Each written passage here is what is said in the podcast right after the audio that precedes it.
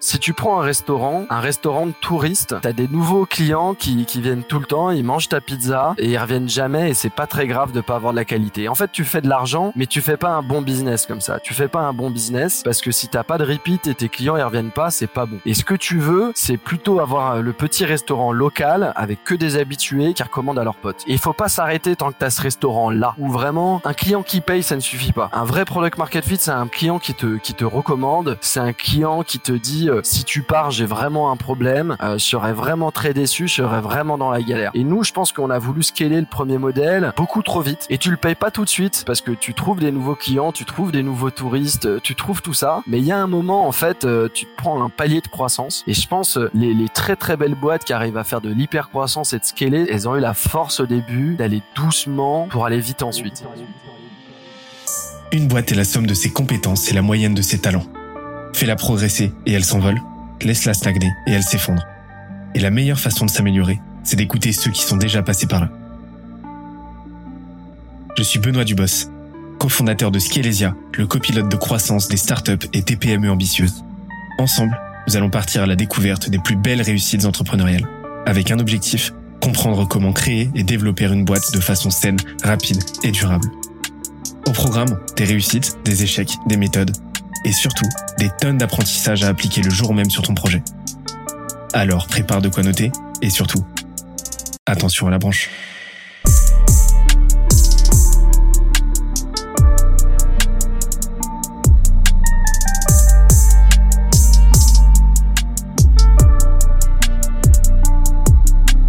Let's go.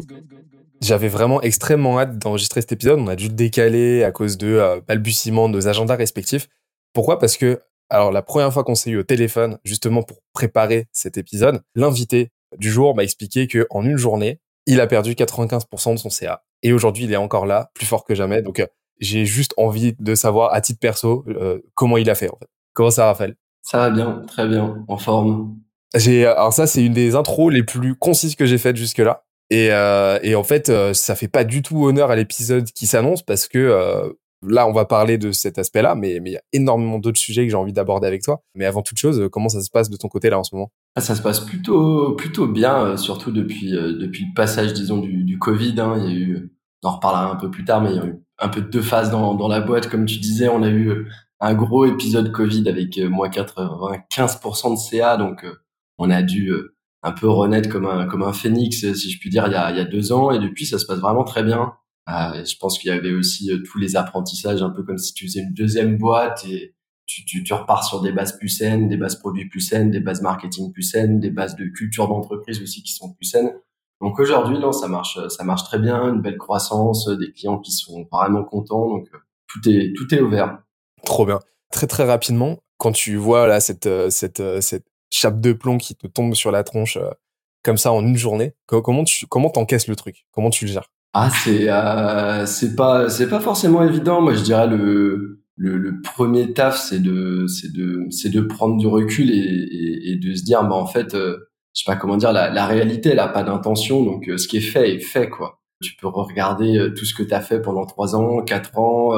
tu peux tu peux ruminer, tu peux te poser mille questions, mais c'est pas ça qui va t'aider à à avancer le lendemain. Donc euh, pour moi, le, le, gros taf déjà, c'est un taf sur soi, c'est de se dire en fait, euh, bah ouais, il me reste plus que deux mois de cash, euh, je suis plus du tout profitable. Qu'est-ce que je suis capable de faire dans ces deux mois euh, qui peut permettre à la boîte de, de renaître? Et du coup, tu te mets un peu dans un dans un mindset, je dirais, bah en fait, concrètement, j'ai déjà tout perdu, donc j'ai rien à perdre.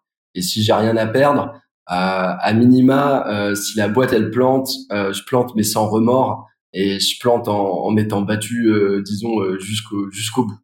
Et du coup, à ce moment-là, tu te dis, bah maintenant c'est du jeu en fait, c'est du jeu. Si jamais j'arrive à, à, à, finir euh, euh, et passer cette période-là, euh, étant donné la situation dans laquelle je suis, bah c'est que du bonus quoi. Et je pense que psychologiquement, il y a vraiment quelque chose à faire qui est presque de passer par un état où tu dis en fait ta boîte elle est morte, elle est morte, c'est fait, mais maintenant tu, tu, tu peux renaître et c'est que du bonus, euh, c'est que un jour de plus, c'est que de l'expérience, c'est que quelque chose en plus que tu vas accumuler.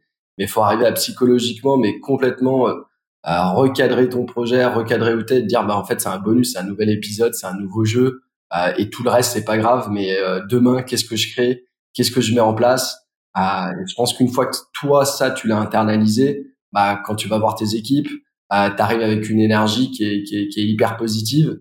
Et puis à partir du moment où tu as cette posture vers l'avant, bah, les, les, gens te, les gens te suivent.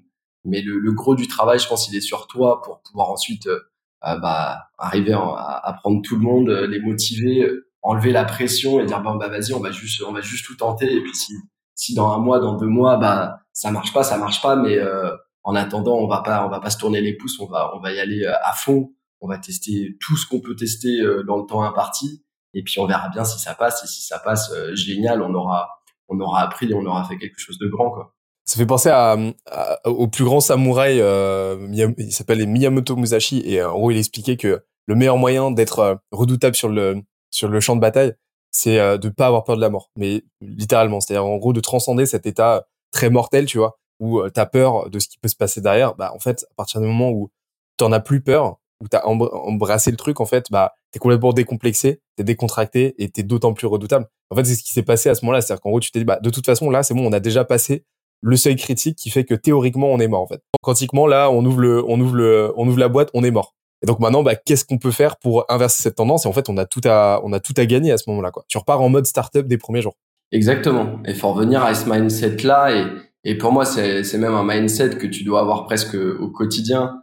Moi, il y a, y, a, y a un truc que j'aime bien faire tous les mois qui est, qui est dans mon agenda où, où j'ai une, une suite de questions que je me pose à moi-même. Mais une de ces questions, c'est imagine la, la boîte, elle meurt dans trois mois. Qu'est-ce que tu mettrais en place et qu'est-ce que tu changerais? Et en fait, fais-le. Euh, et fais-le aujourd'hui, tu vois. Et je pense que il y a un, un, un, gros travail à faire qui est toujours se dire en fait c'est le premier jour, c'est toujours un jeu, je suis prêt à tout perdre entre guillemets dans le sens où euh, euh, bah, je suis content de l'aventure, je suis content de ce que j'ai appris. Donc tout le reste c'est que du bonus. Et arriver à sortir de cette dynamique, tu vois, de, de risque où tu te dis bah euh, je sais pas, j'ai ma boîte qui a pris de la valeur, j'ai j'ai énorme. En fait, tu énormément de choses qui vont t'empêcher d'être créatif, empêcher d'innover, empêcher d'y aller à fond parce que tu as l'impression d'avoir une inertie. Donc comment comment tu remets un peu les pendules à l'heure? Pour moi, bah quand tu quand es face à la mort, tout est tout est clair. Si t'as que trois mois, euh, bah en fait euh, tu sais très très bien le focus, tu sais très très bien la, la seule action peut-être qu'il faut faire, c'est je sais pas, ça peut être bourriner sur les sales, euh, ça peut être euh, euh changer, je sais pas, différents paramètres en interne, mais en, général tout est évident à partir du moment où tu te laisses pas le temps et la complaisance. Et se mettre face à la mort, pour moi psychologiquement, c'est un truc hyper important pour pouvoir pour pouvoir avancer et être efficace. Effectivement, dans ces périodes-là, c'est contraint, donc tu le sens encore plus. Mais pour moi, c'est quelque chose que tu dois faire en fait euh, tout le temps, tout le temps, tout le temps, euh, parce que encore une fois, voilà, tout est évident face à la mort. C'est quoi les modèles mentaux que tu utilises? Là, tu m'as parlé justement de de cet exercice de pensée qui est de se dire bon bah voilà, là là dans dans X semaines, X mois, on est mort. Qu'est-ce qu'on fait aujourd'hui? Même si c'est hypothétique, hein. concrètement, as, tout, tout va bien, mais tu te mets dans ce mindset-là. Mais est-ce que tu as d'autres euh, petits réflexes comme ça, modèles mentaux qui te permettent de, de maintenir cette intensité et ce focus? Bah, il y a plein de, ouais, il y a plein de modèles mentaux. Pour moi, c'est le, le, le, gros du travail, c'est de se mettre, euh, se mettre une rythmique. Moi, par exemple, euh, tous les trimestres, je vais prendre euh, justement un week-end pour faire, pour faire ce travail-là, que je considère qu'il est plutôt un travail sur moi. Et comme je dis, j'ai, une liste de questions. J'appelle ça mon, mon quarterly sanity check, vérifier que, que, que tout est encore sain. Et en fait, je vais me poser une dizaine de questions. Et ces questions, ça peut être déjà, euh, est-ce que est-ce que le projet est encore aligné avec ma boîte? Euh, Oui, non. S'il y a des choses qui sont pas alignées, lesquelles c'est? Sur chacun de ces éléments, est-ce que je suis en capacité de les changer? Est-ce que je reviens entre guillemets dans ma boîte euh, parce que c'est pour le statut, c'est pour l'argent, ou est-ce que je reviens vraiment parce que j'ai envie de faire quelque chose, c'est ma passion et entre guillemets ma boîte si moi j'ai décidé personnellement d'aller à Marseille, bah ma, ma, ma, boîte me permet d'aller à Marseille et, pas d'aller à Montpellier. Tu vois, mais vérifier tout, tout cet alignement, euh, regarder des choses, bah voilà, si la, si la boîte mourait dans trois mois, qu'est-ce que je changerais? Lister tout ça, le mettre en place. Ça peut même être euh, regarder euh, euh, tous tes employés, dire ok, est-ce que la relation elle est saine, est-ce qu'il y a la confiance, etc. Et surtout ceux où tu commences à avoir un doute, bah pareil, euh, se mettre une rythmique avec ces gens-là pour restaurer la confiance ou, prendre une décision dans les trois mois. Et donc en fait, c'est vraiment, je sais pas comment dire, d'essayer de se mettre en, pleine conscience, regarder tout en face et te dire bah ok, euh, si je reviens là entre guillemets et que, que j'avais le choix de pouvoir arrêter la boîte, en fait, je décide de revenir. Et si je décide de revenir, quels sont tous les bloquants qui pourraient faire que la boîte elle meurt ou que mon engagement dans la boîte ça soit ça soit plus le, le bon, disons. et un plan d'action sur sur tout ça. Et en fait, quand tu fais cette rythmique euh, tous les trimestres, euh, tu vois, ça peut paraître dur la première fois que tu le fais, mais en fait, quand tu le fais tous les trimestres, bah, il y a, y a c'est comme si tu, tu balayais, euh, disons, toute la poussière tout le temps, et en fait, tu as une, as une chambre qui est, qui est bien rangée, et quand elle est bien rangée, tu as envie de la garder bien rangée, et en fait, c'est, c'est vraiment une rythmique pour moi, pour moi à prendre. Mais ouais, le, le, plus gros, je dirais, euh, bah, modèle mentaux, ouais, c'est de regarder par rapport à la mort et vraiment se dire en fait que n'importe quel élément que tu laisses traîner peut faire mourir ta boîte ou peut te fatiguer et qu'en fait, faut être complètement, euh, enfin pas du tout complaisant par rapport à n'importe quel problème dans la boîte, quoi.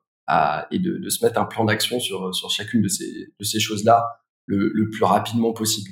C'est plus facile à, à dire qu'à faire, ah, mais c'est une rythmique que derrière, euh, je vais essayer d'imposer euh, bah, à mon codir, à chacun par rapport à leur BU, par rapport à leur projet perso, et essayer de, de vraiment faire en sorte que tout le monde se pose ces questions-là au quotidien. je pense que c'est quelque chose de, de très important.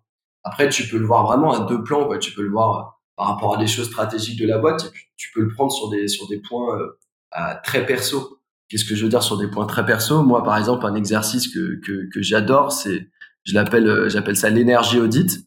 Tu te poses par exemple avec avec un employé, mais tu peux le faire avec toi-même et on va regarder sur les six derniers mois tout ce qui t'a donné de l'énergie en termes de projets, de choses que tu as pu faire et tout ce qui t'en enlève. On va les lister euh, ensuite, on va zoomer sur une semaine. On va vraiment regarder la typologie de ta semaine, euh, bah, peut-être meeting par meeting. Qu'est-ce qui te donne de l'énergie? Qu'est-ce qui t'en enlève? Même regarder après sur les six prochains mois, qu'est-ce qui t'excite? Qu'est-ce qui t'excite pas du tout? Et en fait, tu te dis, bah, tout ce qui te donne de l'énergie, comment tu peux en faire plus? Et tout ce qui t'en enlève, est-ce que euh, tu peux tu peux changer quelque chose? Ça peut être délégué, ça peut être un format de réunion. En fait, tu le fais depuis un an et puis tu es complètement lassé. Est-ce que tu peux changer de, format? Ça peut être quelque chose de répétitif, bah, est-ce que tu enregistres une vidéo d'une heure et en fait, euh, je sais pas, par exemple, c'est ton onboarding des employés euh, sur un des aspects, euh, un des aspects clés, bah, comme ça, tu, tu l'as fait une fois pour toutes et t'as plus besoin de le refaire. Et, et, du coup, en fait, tu sors de, de, de ce type de, de disons, d'introspection où tu te dis, bah, je vais peut-être passer de, de 60% d'énergie positive, 40% négative. au prochain trimestre, je vais être à 80-20.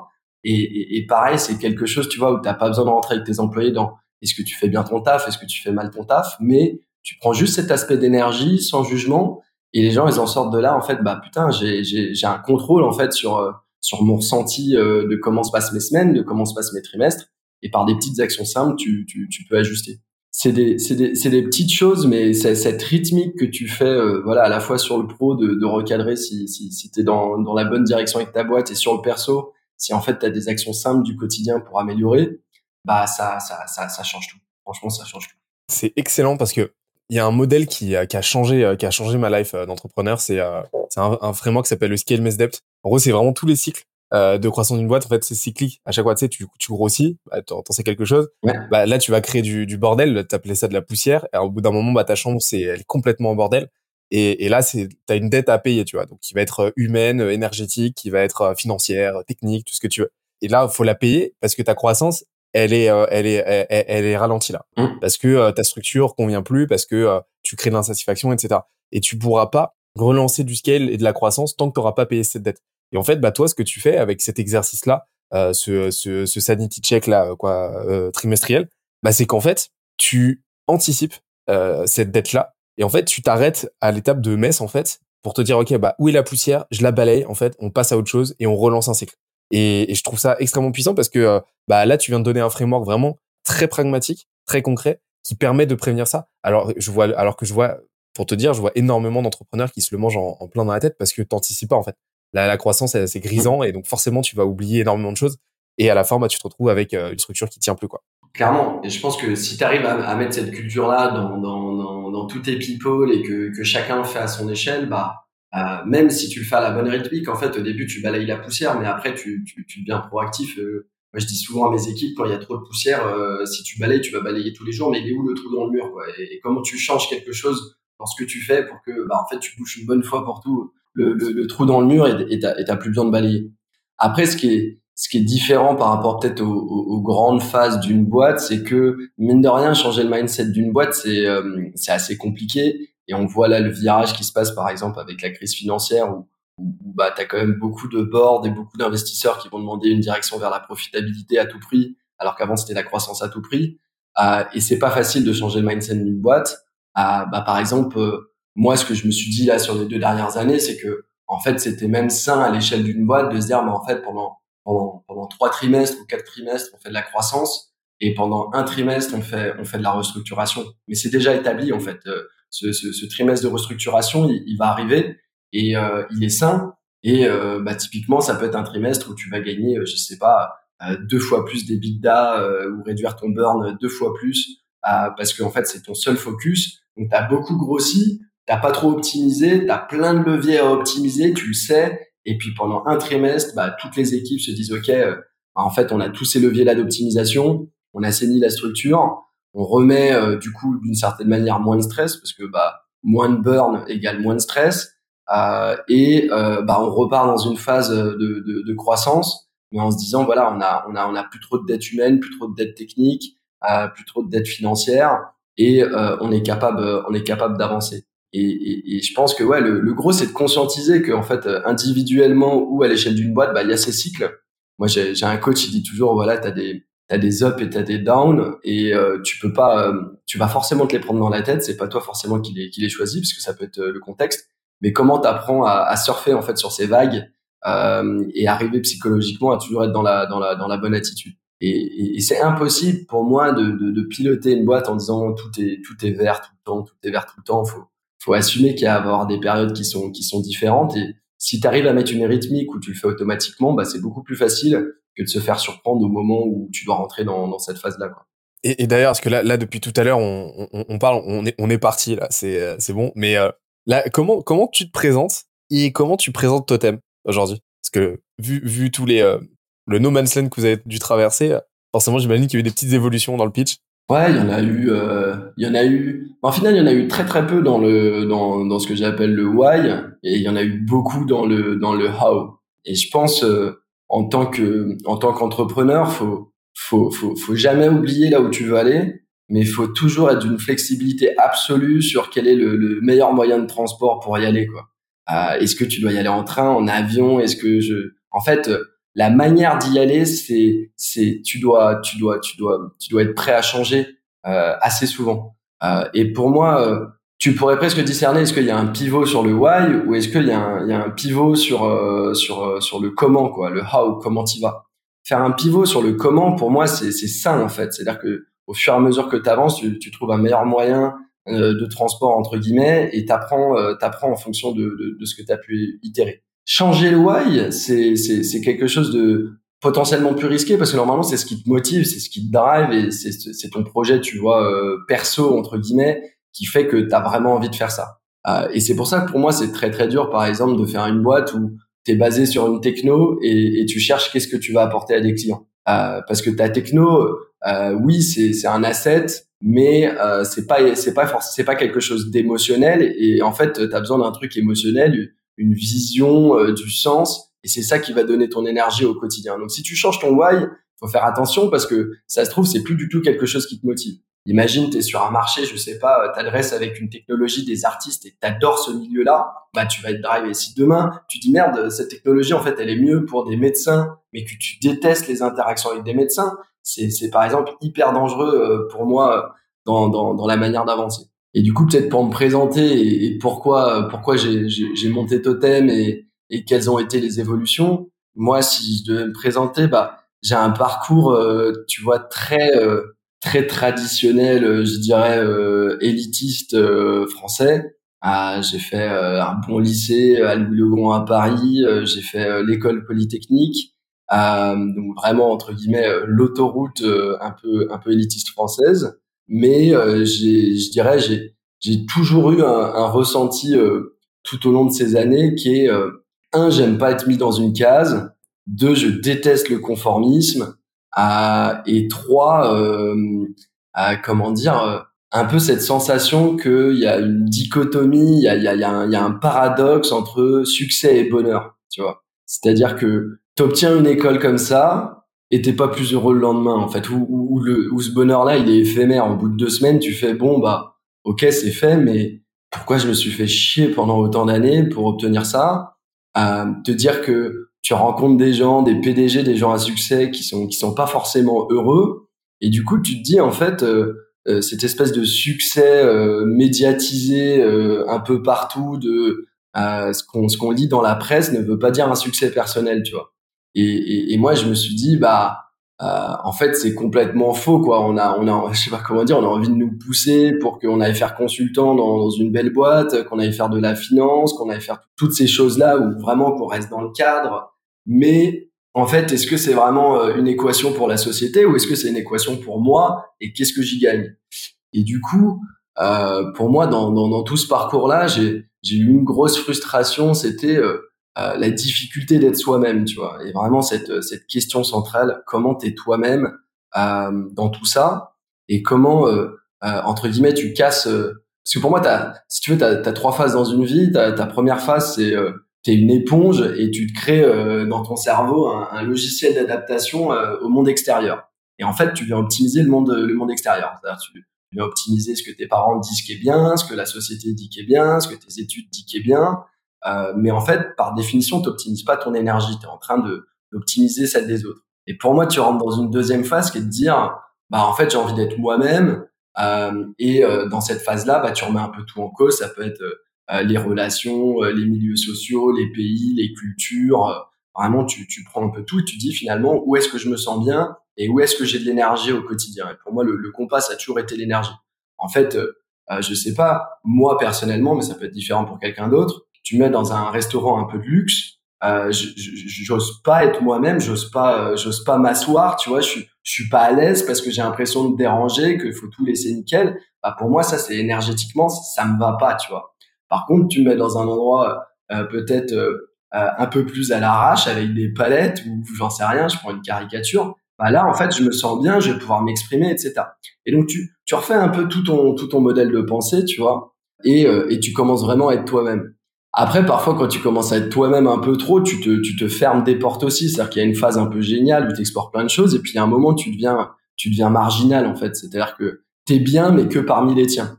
Euh, si tu regardes un peu dans la société, bah, tu peux avoir euh, peut-être les émos qui restent avec les émos, les punks avec les punks, euh, les anarchistes avec les anarchistes.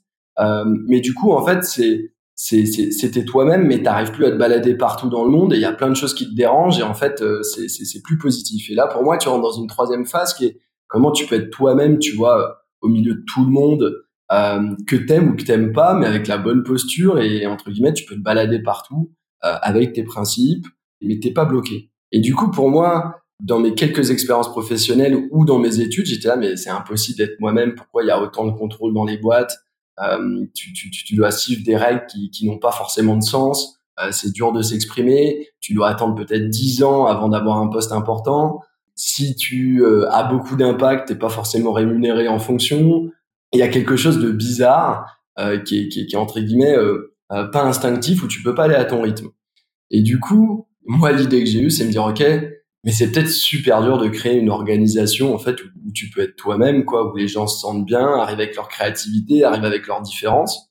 Et du coup totem si tu veux j'avais j'avais j'avais trois buts. C'était me dire que de me mettre dans, dans cette difficulté de créer une organisation ça allait me faire passer de l'autre côté du miroir et que moi j'allais comprendre pourquoi c'est si dur peut-être de faire un restaurant où tu es super bien accueilli une boîte où tu te sens super bien une association où euh, tout le monde est impliqué donc déjà me remettre en question en le faisant, et ça c'était hyper important. Le deuxième, c'est cette, euh, bah, j'avais l'impression de d'être devenu moi-même ou d'avoir une palette d'outils qui me permettait de le faire. Mais si c'est être soi-même seul et qu'à côté de toi, les gens qui t'entourent euh, ont pas ce plaisir au quotidien ou entre guillemets sont, sont plus bloqués ou en galère, bah j'avais envie de le, le, le, transmettre dans mon organisation et faire en sorte que vraiment mes, mes employés sentent très bien. Et pour mes clients, en fait, c'était la même mission, c'était de dire, bah, s'il y a un endroit où tu peux être toi-même en entreprise, en fait, c'est la machine à café.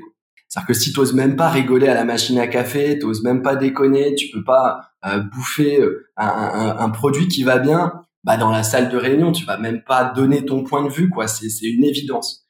Et du coup, voilà, c'est moi être 100% moi-même, essayer de faire en sorte que mes employés soient 80% eux-mêmes, et pour mes clients, à minima, leur donner un espace dans la journée, trois quatre fois par jour où ils peuvent être eux-mêmes à la machine à café ah, parce que pour moi ça symbolise vraiment ça. Et du coup le le why il a toujours été euh, de, de, de, entre guillemets dire on va faire euh, l'endroit machine à café slash restauration qui est qui est le plus incroyable du monde Et après, on l'a adressé de différentes manières. Au début, on faisait des, des, des cafétérias du coup euh, gratuites, c'est-à-dire qu'on permettait à des boîtes plutôt euh, comme Google ou avec un bon budget bah, d'offrir euh, aux employés beaucoup de produits à disposition. Et après le Covid, on s'est dit que bah, c'était quand même assez restrictif parce qu'on s'attaquait à des boîtes qui ont quand même des beaux budgets et que toi, en tant qu'employé, tu allais peut-être déjà à la boulangerie, au supermarché, c'est-à-dire que tu as un pouvoir d'achat et que en fait créer un magasin euh, où tu peux acheter ton café, euh, entrée, plat, dessert, des snacks, des boissons. Euh, c'était quelque chose de, de, beaucoup plus efficient. Et si la boîte, elle veut y participer, c'est-à-dire subventionner à hauteur de 10 euros, 20 euros, 30 euros, bah en fait, elle peut. Et si elle veut tout mettre gratuit, bah t'es dans un magasin qui est gratuit, quoi. Mais disons la, la cafétéria gratuite, en fait, n'est qu'une feature du, du, magasin payant. et du coup, voilà, il y a eu il y a eu, je dirais, deux manières d'adresser le problème. D'abord, un modèle de, de, de, cafétéria gratuite qui était vraiment B2B. Et après le Covid, on est passé sur du magasin, donc B2B2C, avec vraiment euh, euh, deux types de clients. Euh, vraiment l'entreprise qui met, qui met notre magasin en place et le consommateur qui, lui, vient, vient acheter ses produits. Donc, tu vois, le, why n'a pas changé, mais le how, effectivement, a, beaucoup, beaucoup bougé.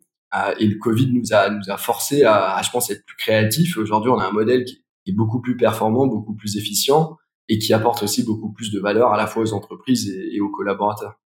J'ai adoré le, film narratif. Euh, euh, j'ai trouvé ça très très cool. Vraiment bravo. On sent que tu l'as, on sent que tu l'as à la fois taffé et qu'en même temps euh, ça te ça te dévore quoi, ça te passionne. Et niveau chiffre aujourd'hui, ça donne quoi? Vous êtes combien euh, bah du coup, il y a eu deux phases, comme je disais. En, 4 ans, on a fait 0 à, à 3 millions de chiffres d'affaires. Euh, on était monté à presque 40 euh, avant le Covid. Euh, du coup, on a perdu 92-95%, donc euh, il restait vraiment vraiment plus grand chose.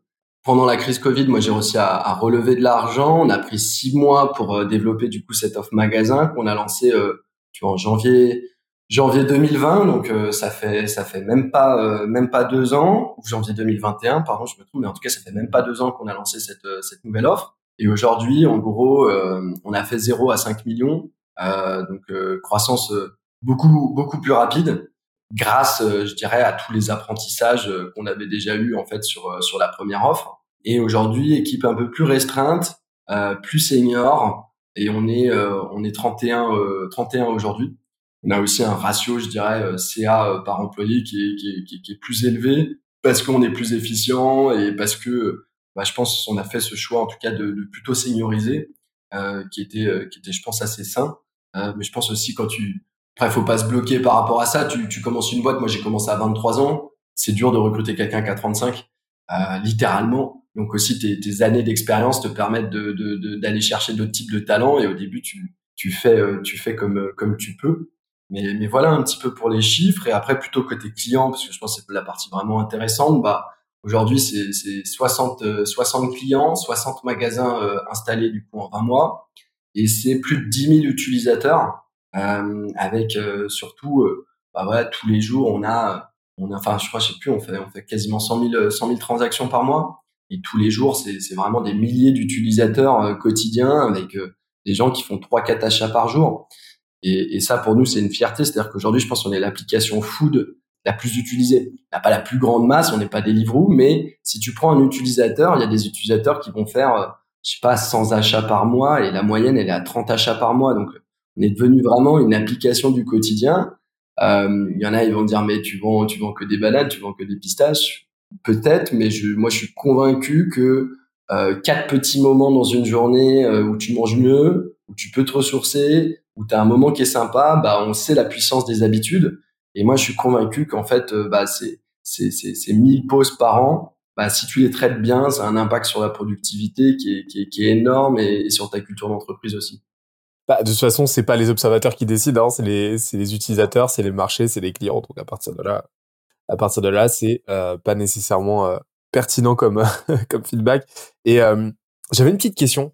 C'est quoi ton euh, unpopular opinion euh, d'entrepreneur? Vraiment, euh, vraiment un avis qui est un petit peu, qui est, qui, qui, est un peu divergent, qui te vient là? Mmh, ouais, je, je réfléchis. Je sais pas si c'est un avis qui est, qui est, qui est, divergent, mais en tout cas, je trouve que pas tout le monde le, le voit comme ça, mais pour moi, euh, le talent numéro un d'un entrepreneur et, de manière globale, c'est de comprendre la psychologie des gens. Étant donné qu'une boîte, c'est forcément des gens en interne et euh, c'est des clients que tu vas servir, la seule chose qui est commune à une boîte et qui va jamais changer et de manière générale qui change pas, c'est la psychologie des gens. Et donc, si tu veux vraiment investir sur quelque chose dans le long terme euh, qui euh, te sert à la fois pour toi, euh, dans le sens dans ta vie pro, mais aussi dans ta vie perso, c'est d'arriver à comprendre comment euh, marchent les relations humaines, comment marche le cerveau des gens. Et ça peut te servir dans, dans le marketing, ça peut te servir dans la communication, ça peut te servir dans, dans le management. Euh, et c'est quelque chose aujourd'hui euh, qui est très peu abordé. On parle beaucoup, il y a beaucoup d'experts métiers sur euh, sur toutes toutes les, les, business units que tu peux avoir. Mais en fait, il y a quelque chose pour moi qui, qui rassemble tout le monde, euh, c'est la psychologie. Et, et, et, cet intérêt pour, euh, pour, pour la psychologie et la manière dont, dont les gens fonctionnent, euh, je trouve qu'on est, on est, on est vraiment pas bon là-dessus, alors que euh, c'est, c'est, c'est pour moi une mine d'or qui, qui, qui vraiment, en tout cas, enfin moi c'est ça qui me, qui me, qui me stimule, euh, et, et, et c'est ça qui, je pense, permet aussi de, de, de vraiment être un généraliste euh, qui peut potentiellement demain aller sur un autre marché, qui peut piloter différentes business units, et, euh, et du coup, pour moi, voilà, c'est vraiment euh, le, le, le savoir-faire numéro un à aller chercher, c'est la psychologie. Et pourtant, c'est pas du tout euh, un sujet, je trouve, qui est, qui est, qui est abordé ou même assumé. Je sais pas si c'est tabou, euh, mais euh, finalement, à la fin, on cherche tous à convaincre des gens, à, à, les motiver à faire des choses. Ça peut être des investisseurs, des clients, des employés, mais finalement, c'est vraiment tout tout passe par là. Et pour moi, étudier ça et s'intéresser au fonctionnement du cerveau et la psychologie des gens, c'est essentiel. Après, ça reste un outil, c'est-à-dire que tu peux l'utiliser de manière manipulatrice ou tu peux l'utiliser de manière très positive. Euh, et du coup, faut aussi voilà des intentions et des, et des, valeurs qui vont avec. Mais voilà, le skill numéro un pour moi, c'est la psychologie. Et comment tu te formes sur le sujet? C'est une de... ouais, c'est une démarche. Après, il y a plein de, il y a plein d'éléments moi, par exemple, tu vois, j'ai fait une formation euh, pour pour apprendre la posture de coaching. Euh, j'ai lu euh, des dizaines de bouquins euh, sur les neurosciences. Euh, j'ai lu énormément de choses sur sur sur bah, le marketing, tout ce qu'on appelle behavioral science. et ta chaîne Paris, tu vois, avec Atomic Habits, qui qui qui vient qui vient le vulgariser de de manière assez simple. T'as tout un savoir-faire qui est sorti aussi avec les réseaux sociaux. Euh, en fait sur euh, comment créer euh, finalement des, des addictions. mais le mot addiction, il est il est maltraité parce que au, final, une habitude que tu te crées positive ou négative, c'est une addiction que tu te que tu te que tu te mets en place. Euh, C'est-à-dire que tu as vraiment ou tu as le framework aussi ou ton produit avec ton, ton, ton, trigger, ton action, ton reward et ton investment. Et en fait, une fois que tu comprends un peu ce, fonctionnement du cerveau avec avec ces différentes étapes, bah t'as as, un contrôle sur euh, sur les choses euh, et tu peux tu peux le faire pour toi, tu peux le faire pour les clients, tu peux te rendre compte que peut-être euh, je sais pas une feature a pas marché parce que le reward il est trop petit ou parce que l'action elle est pas claire et t'as trop de friction, mais t'as as un framework d'analyse en fait qui qui te permet de, de, de comprendre tout ça. Ensuite, pour moi, tu as aussi euh, euh, bah, juste l'expérience hein, d'apprendre à manager, de, de, de, de, faire des erreurs, euh, d'apprendre euh, et euh, peut-être tout même un aspect, je dirais, bah, regarder tout ce qui est tout ce qui est la philosophie, regarder des choses plus quelle est la chimie du cerveau. Enfin, en fait, il y a, y a vraiment c'est quelque chose pour moi d'assez d'assez holistique. Euh, mais aujourd'hui, je dirais sur Internet, t'as as, as, tout quoi. Si t'es curieux, t'as tout. Après, euh, faut pas devenir un consultant et souvent ces trucs là c'est assez bullshit donc en fait c'est un tu l'appliques pour toi et, et, tu vois si ça marche mais c'est surtout euh, euh, voilà c'est c'est essayer essayer essayer essayer essayer essayer et moi comme je te disais bah tu vois j'avais une rythmique avec euh, avec euh, ce, ce quarterly sanity check euh, dont, dont je te parlais. Mais littéralement moi mes deux premières années pour te donner des, des, des exemples les gens ils vont dire ouais il est complètement taré. Euh, mais c'était, bah, par exemple, avant de faire une tâche dans mon agenda, euh, si c'était une tâche créative, littéralement, je me disais, OK, Mais la créativité, comment tu la crées Ok, je dois être dans un endroit en fait qui est pas du tout une pièce carrée euh, complètement aseptisée. Je dois être dans un endroit euh, un peu random. Ça peut être un café, ça peut être après avoir marché une heure. j'ai besoin d'un temps long. j'ai besoin d'être au calme. Ok, j'ai besoin de tous ces éléments là. Donc déjà, je me conditionnais pendant au moins un quart d'heure pour me mettre dans une phase de créativité, euh, etc.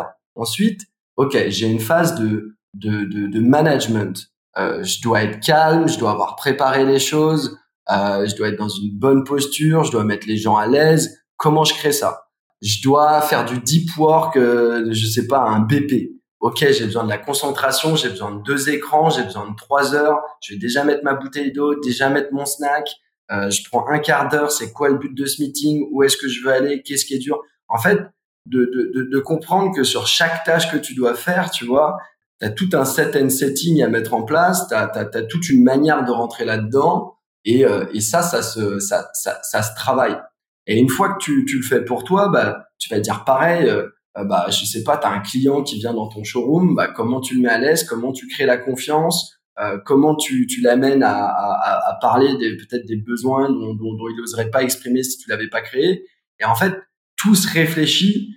Et, une fois que tu t'es forcé à se mettre dans ce cadre-là, en fait, sept fois, comme en marketing, tu vois, un message, ça prend sept fois. Bah, en fait, ça devient, ça devient automatique dans ton cerveau. Et puis ta routine que tu t'es imposée pour te mettre dans ce cadre-là, bah, tu l'enlèves. Et par définition, tu, tu vas toujours travailler comme ça par la suite. Et du coup, moi, je dirais, je suis, je suis extrêmement dur pour changer mes habitudes avec moi-même, mais au bout de, au bout de, au bout de quatre semaines, bah, cette habitude, elle, elle est là, elle est ancrée. En fait, ça nécessite zéro effort à partir de, de la suite. Et, et, et ça, pour moi, c'est, quelque chose qui est, qui est important euh, à faire, c'est que c'est très très dur de changer. Et pour changer, bah, faut, faut, faut se donner un plan, il faut y tenir et il faut passer cette phase au début qui est, qui est très compliquée. Et une fois que ça roule, bah, c'est, c'est que du, que du bonheur entre guillemets. Quoi. Mais c'est ça que j'aime beaucoup, c'est que là, tu parlais de Hooked tout à l'heure. Euh, j'ai l'impression que tu as lu Atomic Habits aussi, mm. de James Clear, euh, que je suis en train d'écouter en livre audio, et, euh, et, il est très très bien aussi en livre audio. Mais en fait, ce qui est, ce qui est intéressant, c'est qu'on voit que euh, les, les, deux reposent sur exactement les mêmes principes. C'est-à-dire que quand tu veux créer un habitus chez un utilisateur, et quand tu veux créer un habitus dans ton propre cerveau, ça repose sur exactement la même, les mêmes premiers principes que de, euh, bah, de, en fait, comme tu l'as dit tout à l'heure, de, euh, de, d'action, reward, en fait. Et à partir de là, une fois que tu as compris ça, bah, effectivement, tu peux, euh, tu peux créer un habitus chez absolument n'importe qui. Tu peux te hacker ton propre cerveau. Tu peux, euh, l'objectif c'est pas de hacker le cerveau de qui que ce soit euh, autre que autre que le tien, mais en tout cas, tu peux contribuer à créer une nouvelle action bénéfique dans le quotidien des gens. Et Hook, Hook en, en, ce sens, le livre est extrêmement bon. Quoi. Donc vraiment, tu recommandes la, la psychologie et l'étude, on va dire, comme tu l'as dit, holistique, théorique de la, la psychologie pour ensuite pouvoir l'appliquer de façon très concrète dans son quotidien. Ouais, clairement. Clairement, clairement. Je pense que c'est c'est euh, c'est essentiel. Et euh, bah, tu vois après même sur sur d'autres aspects, tu prends quelqu'un euh, comme comme Charles Munger qui est l'associé de, de, Warren Buffett que je trouve très très fort. Lui, il dit très sous côté. Hein. ouais ouais clairement. Et il dit show me the incentive the incentive and I will tell you the result. Et, et lui il le prend dans l'autre sens. Et en fait c'est quoi le reward? C'est quoi le reward? Et du coup je vais te dire quelles sont les actions que que, que les gens vont faire. Et tu peux le voir dans la manière dont tu structures un variable dans une entreprise. Tu peux le voir dans quel type de comportement tu célèbres et quel type de comportement, euh, en fait, tu vas dire, euh, ils sont non tolérables. Et du coup, en fait, euh, ouais, c'est, vraiment ça qui drive les, les, les comportements des gens. et ça peut être à, à, très petite échelle sur des actions qui, qui durent deux secondes. C'est ce que font les réseaux sociaux. Hein. je veux dire, les, les réseaux sociaux, euh, on a découvert qu'il y avait des, des départements de, de psychologues euh, chez eux et de neurologues euh, pour comprendre comment créer des addictions. Bah aujourd'hui, si à partir du moment où c'est là et on se fait polluer par des notifications, on se fait polluer par un bruit, bah si tu veux faire une boîte qui a beaucoup d'impact, bah va utiliser l'outil le plus puissant qui existe sur le marché, qui est, qui est vraiment la, la psychologie et l'addiction, mais va l'utiliser avec des bonnes intentions. Et, et, et, et pour moi, euh, voilà, faut, faut vraiment utiliser tout en tant qu'entrepreneur, il faut utiliser tout ce que tu peux, mais il faut mettre des bonnes intentions et, des bonnes valeurs. Parce qu'il y a des gens qui n'ont pas de scrupules, tu vois, euh, qui, qui, vont prendre ces outils-là et qui, qui, qui, vont mettre des mauvaises intentions. Donc, euh, euh les gens qui sont en général euh, bien intentionnés, ils osent, je sais pas comment dire, ils, sont plus timides, tu vois, ils osent pas euh, changer les gens, ils osent pas forcément dire leur, leur leur leur parole, tu vois, à une table parce qu'ils veulent être discrets et ils trouvent que que, que imposer, tu vois, c'est c'est pas forcément une bonne chose ou que ou que vraiment euh, taper un peu plus fort, c'est pas une bonne chose. Mais les gens qui sont mal intentionnés, eux, ils ont aucun scrupule. Donc si entre guillemets on veut un monde qui soit qui soit plus sympa, bah si faut faut faut, faut même pas se donner de limites quoi. Faut pas se donner de limites, faut y aller à fond avec tous les outils qu'on a et, le monde sera meilleur si euh, bah, tous les points de vue euh, sont, poussés de manière forte. je veux dire, moi j'aime beaucoup, même s'il il a des côtés que j'aime pas, mais Shamat, je sais pas si tu vois qui c'est, Shamat, je crois c'est Palapitia, qui était un ancien de Facebook, et lui il dit aujourd'hui, voilà, le, le, monde il, est, il est dirigé par par 100 wasp milliardaires blancs de 75 ans euh, et eux, euh, c'est eux qui décident tout ce qui se passe. Et en fait, euh, du coup, on a une vision du monde qui est, qui est vraiment la leur. Bah, faut que tous les points de vue, en fait, soient réunis autour de, de, la table. Et lui, il dit, bah moi, j'ai un point de vue plus d'immigrés et je vais faire en sorte d'être entendu à la table aussi fort qu'eux parce que ça va créer de la diversité. Et en fait, le WASP, il s'en fout de mon point de vue. Donc en fait, le but, c'est que tous les points de vue soient autour de la table et à partir de là, on a un monde qui ressemble un peu euh, à, tous. Donc je pense vraiment faut utiliser voilà tous les tous les outils à notre disposition euh, pour pousser euh, pour pousser son point de vue. Puis après, comme tu dis, c'est les c'est les clients en fait qui jugent. C'est les clients qui jugent, c'est eux qui font leur choix. Et puis à la fin, voilà, c'est ça fait une moyenne de, de tout ça quoi. Alors là, on a parlé de psychologie. J'ai cru comprendre donc que que ça drivait vraiment, vraiment, c'était un vrai fil conducteur dans ta façon de concevoir ton produit, de, euh, de concevoir ton marketing, de concevoir aussi ton management. Hormis l'aspect psychologique, mais ce serait quoi la, compétence phare, ta compétence phare que tu considères comme euh, amenant le maximum de valeur en fait à ta boîte aujourd'hui? Bah du coup en fait si tu veux une fois que tu sais travailler là-dessus tu as deux qualités qui viennent tu as un la résilience mais la résilience c'est quelque chose de, de, dur tu vois dire à quelqu'un soit résilient c'est pas quelque chose de d'évident ou d'excitant et, et, par contre, dans l'autre sens, tu as la générosité. Et, et, et pour moi, c'est c'est vraiment les deux. Et pour pouvoir arriver à être résilient et, généreux, c'est bah tu connais au final ta psychologie et en fait surtout tu arrives à, à, te ressourcer énergétiquement. C'est-à-dire que euh, tu as effectivement tout un pan qui est, qui, est, qui est travaillé sur toi, le fonctionnement de ton cerveau, regarder les choses du bon côté, reformuler, etc. Et tu as tout un plan qui est euh, bah, aussi ta santé, euh, ta santé physique euh, de, de, faire du sport, de bien manger, d'avoir une alimentation qui est saine. Mais pour moi, la, la, du coup, les, les qualités premières d'un entrepreneur, ouais, c'est c'est résilience, générosité et, euh, et, et, du coup peut-être, euh, moi je dis toujours la valeur qui est au milieu de tout ça, c'est c'est le courage quoi. Et, et le courage, c'est courage de prendre des risques, courage de, de dire les choses aux gens, courage de, de se tromper, courage d'avouer qu'on a fait des erreurs. et, et, du coup, cette posture-là, une fois que une fois que tu l'as, bah, t'entraînes des gens euh, à être euh, une, une, meilleure version, euh, disons, d'eux-mêmes. et moi, je considère après particulièrement parce que je pense encore une fois, j'ai lancé ma boîte jeune à 23 ans, donc j'avais pas d'expertise, j'étais très généraliste. Donc pour moi, j'ai recruté des gens qui sont meilleurs que moi dans chacun de leurs domaines. Donc mon apport, en fait, il est réellement d'en faire en sorte que eux soient encore meilleurs euh, et ensuite, il est dans le dans le dans le focus client. Et, et ça, le, le, focus client, la, la, customer centricity, est, est vraiment de, de, se dire en fait, mais qu'est-ce que ça apporte à ton client? Et j'aime beaucoup la méthodologie d'Amazon, euh, qui est de dire en fait, euh, tout devrait euh, commencer depuis le client et tout devrait commencer entre guillemets d'un press release, c'est-à-dire qu'est-ce que tu vas leur communiquer? Euh, et pour moi, un bon framework d'entrepreneuriat ou de manière générale, c'est bah c'est quoi la valeur perçue du, du, du client, de, de, la définir de manière euh, très très claire. Je sais pas, euh, peut-être que pour nous, un DRH va mettre Totem en place parce que pour 40%, c'est c'est un marqueur de la marque employeur, c'est un marqueur d'une politique RSE. Mais voilà, c'est un marqueur, c'est vraiment de la communication. Il faut que Totem soit ce symbole-là dans l'entreprise. Ensuite, peut-être 60%, euh, ça va être les usages. Faire en sorte que ce soit vraiment utilisé, que les gens euh, puissent prendre leur café, puissent prendre leur snack, que ce soit une solution du quotidien, euh, qu'il y ait de la variété, etc. Et ensuite, dès que on développe quelque chose, la question c'est de se dire est-ce que euh, ça a une valeur euh, côté client? Et, si en fait ça n'a pas une valeur côté client, c'est pas communiqué côté client, j'ai envie de dire que ça n'a aucun intérêt. C'est faire une grosse technologie que tu laisses dans ton garage, mais que tu, tu, ne, tu, ne, tu ne pousses pas côté client, bah, ça n'a pas d'intérêt. Donc tout, tout commence du client. Euh, et moi, je suis euh, vraiment parti pris de, de, de, de dire, bah voilà, est-ce que si, si tu développes une nouvelle feature, bah tu crées d'abord le bouton. Euh, la personne elle clique, ça te donne des chiffres de est-ce que bah déjà ce wording, ce que tu as mis dans le bouton, euh, il a un intérêt? Si 5% des gens cliquent, bah redirige-les peut-être vers un form qui dit euh, on va lancer cette feature en bêta, euh, tu seras le premier à le savoir, mais toujours commencer par le client avant de euh, commencer à louer un mois, deux mois de ressources sur sur sur différents différents sujets. Et rappeler à toutes tes équipes, bah, en fait, qu'est-ce que ça change côté client Comment tu changes les habitudes des clients? Comment tu vas avoir un impact sur leur quotidien? Pour moi, c'est c'est vraiment c'est vraiment ça qui compte parce qu'encore une fois, c'est eux qui décident, c'est eux qui payent, euh, c'est eux qu'il faut plaire. Euh, et, et, sinon, on rentre très rapidement dans, on se satisfait d'avoir fait quelque chose de complexe pour soi. Mais pour moi, la seule valeur de mesure, c'est est-ce que ça a de l'impact euh, Et de l'impact, c'est le client qui en décide.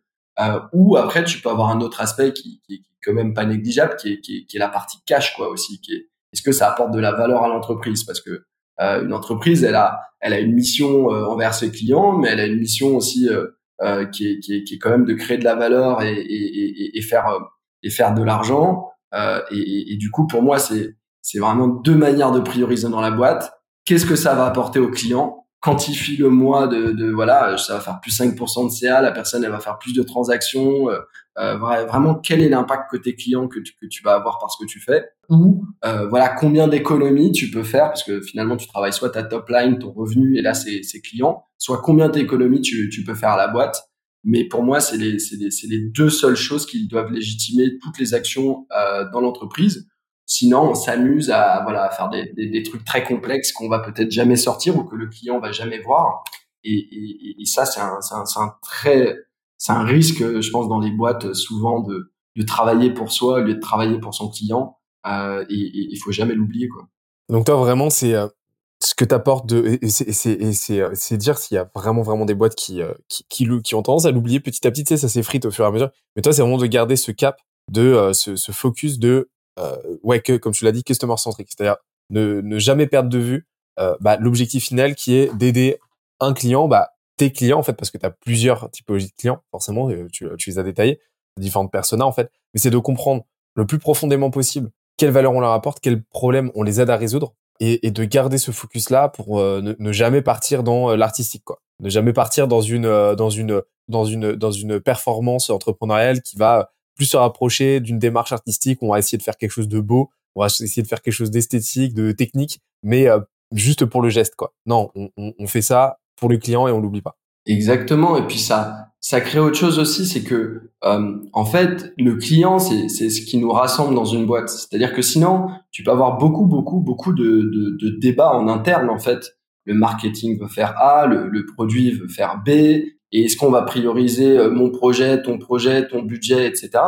Euh, c'est en fait qu'est-ce que ça apporte au client? Et le client, c'est un objectif commun. Et, et, en fait, si on veut apporter de, de, la valeur au client, on est tous alignés, on travaille tous dans, dans, dans le même but.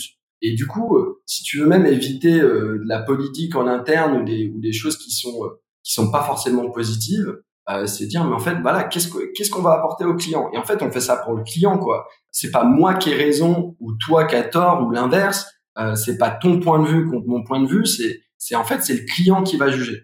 Et si euh, moi j'ai une idée et qu'on met le bouton et qu'avec mon wording il y a 70% de gens qui cliquent, avec le tien il y en a il y en a il y en a il y en a que 30, bah en fait euh, j'ai raison. Mais en fait c'est même pas euh, oui on peut avoir une intuition, mais finalement c'est c'est c'est le client qui va choisir. Et du coup alignons-nous, évitons ce, ce débat interne euh, interminable et se dire bah voilà est-ce que est-ce qu'on est aligné euh, sur euh, sur cette partie-là. Et je pense que plus tu plus as un focus client, plus euh, enfin moins tu as de conflits en interne et moins tu as, de débats interminables.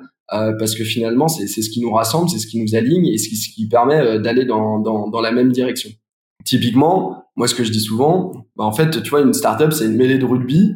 euh, bah, si t'as si t'as quelqu'un qui décide, tu vois, de, de tirer vers la droite, bah il y a deux choix. Soit euh, soit elle arrive à convaincre toute la mêlée d'aller vers la droite, et aller vers la droite, c'est-à-dire que bah tu veux changer la vision ou la manière dont on adresse quelque chose au client.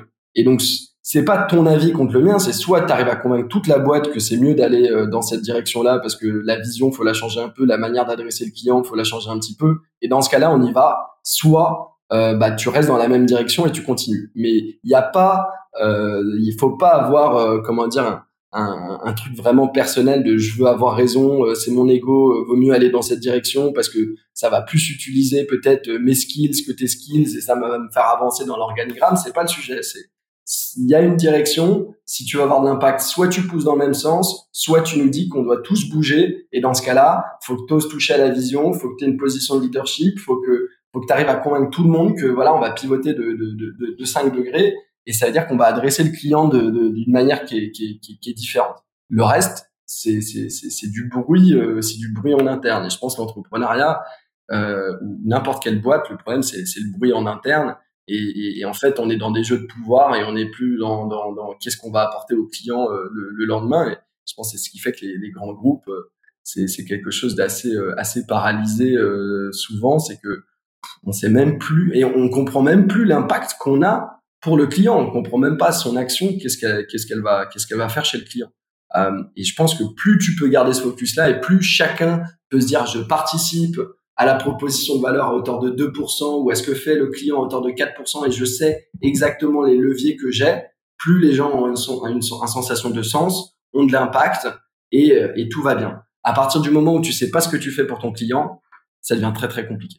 Tout à l'heure, tu as parlé du, euh, du, euh, bah de, de, de, la méthode du, de la presse release, donc du communiqué de presse d'Amazon. Tu, tu l'utilises? Pas assez, mais euh, moi, je, bah après, il y a, y a, beaucoup de choses que j'ai changé en interne dans la boîte, mais ça, j'ai jamais réussi à, à, à l'imposer.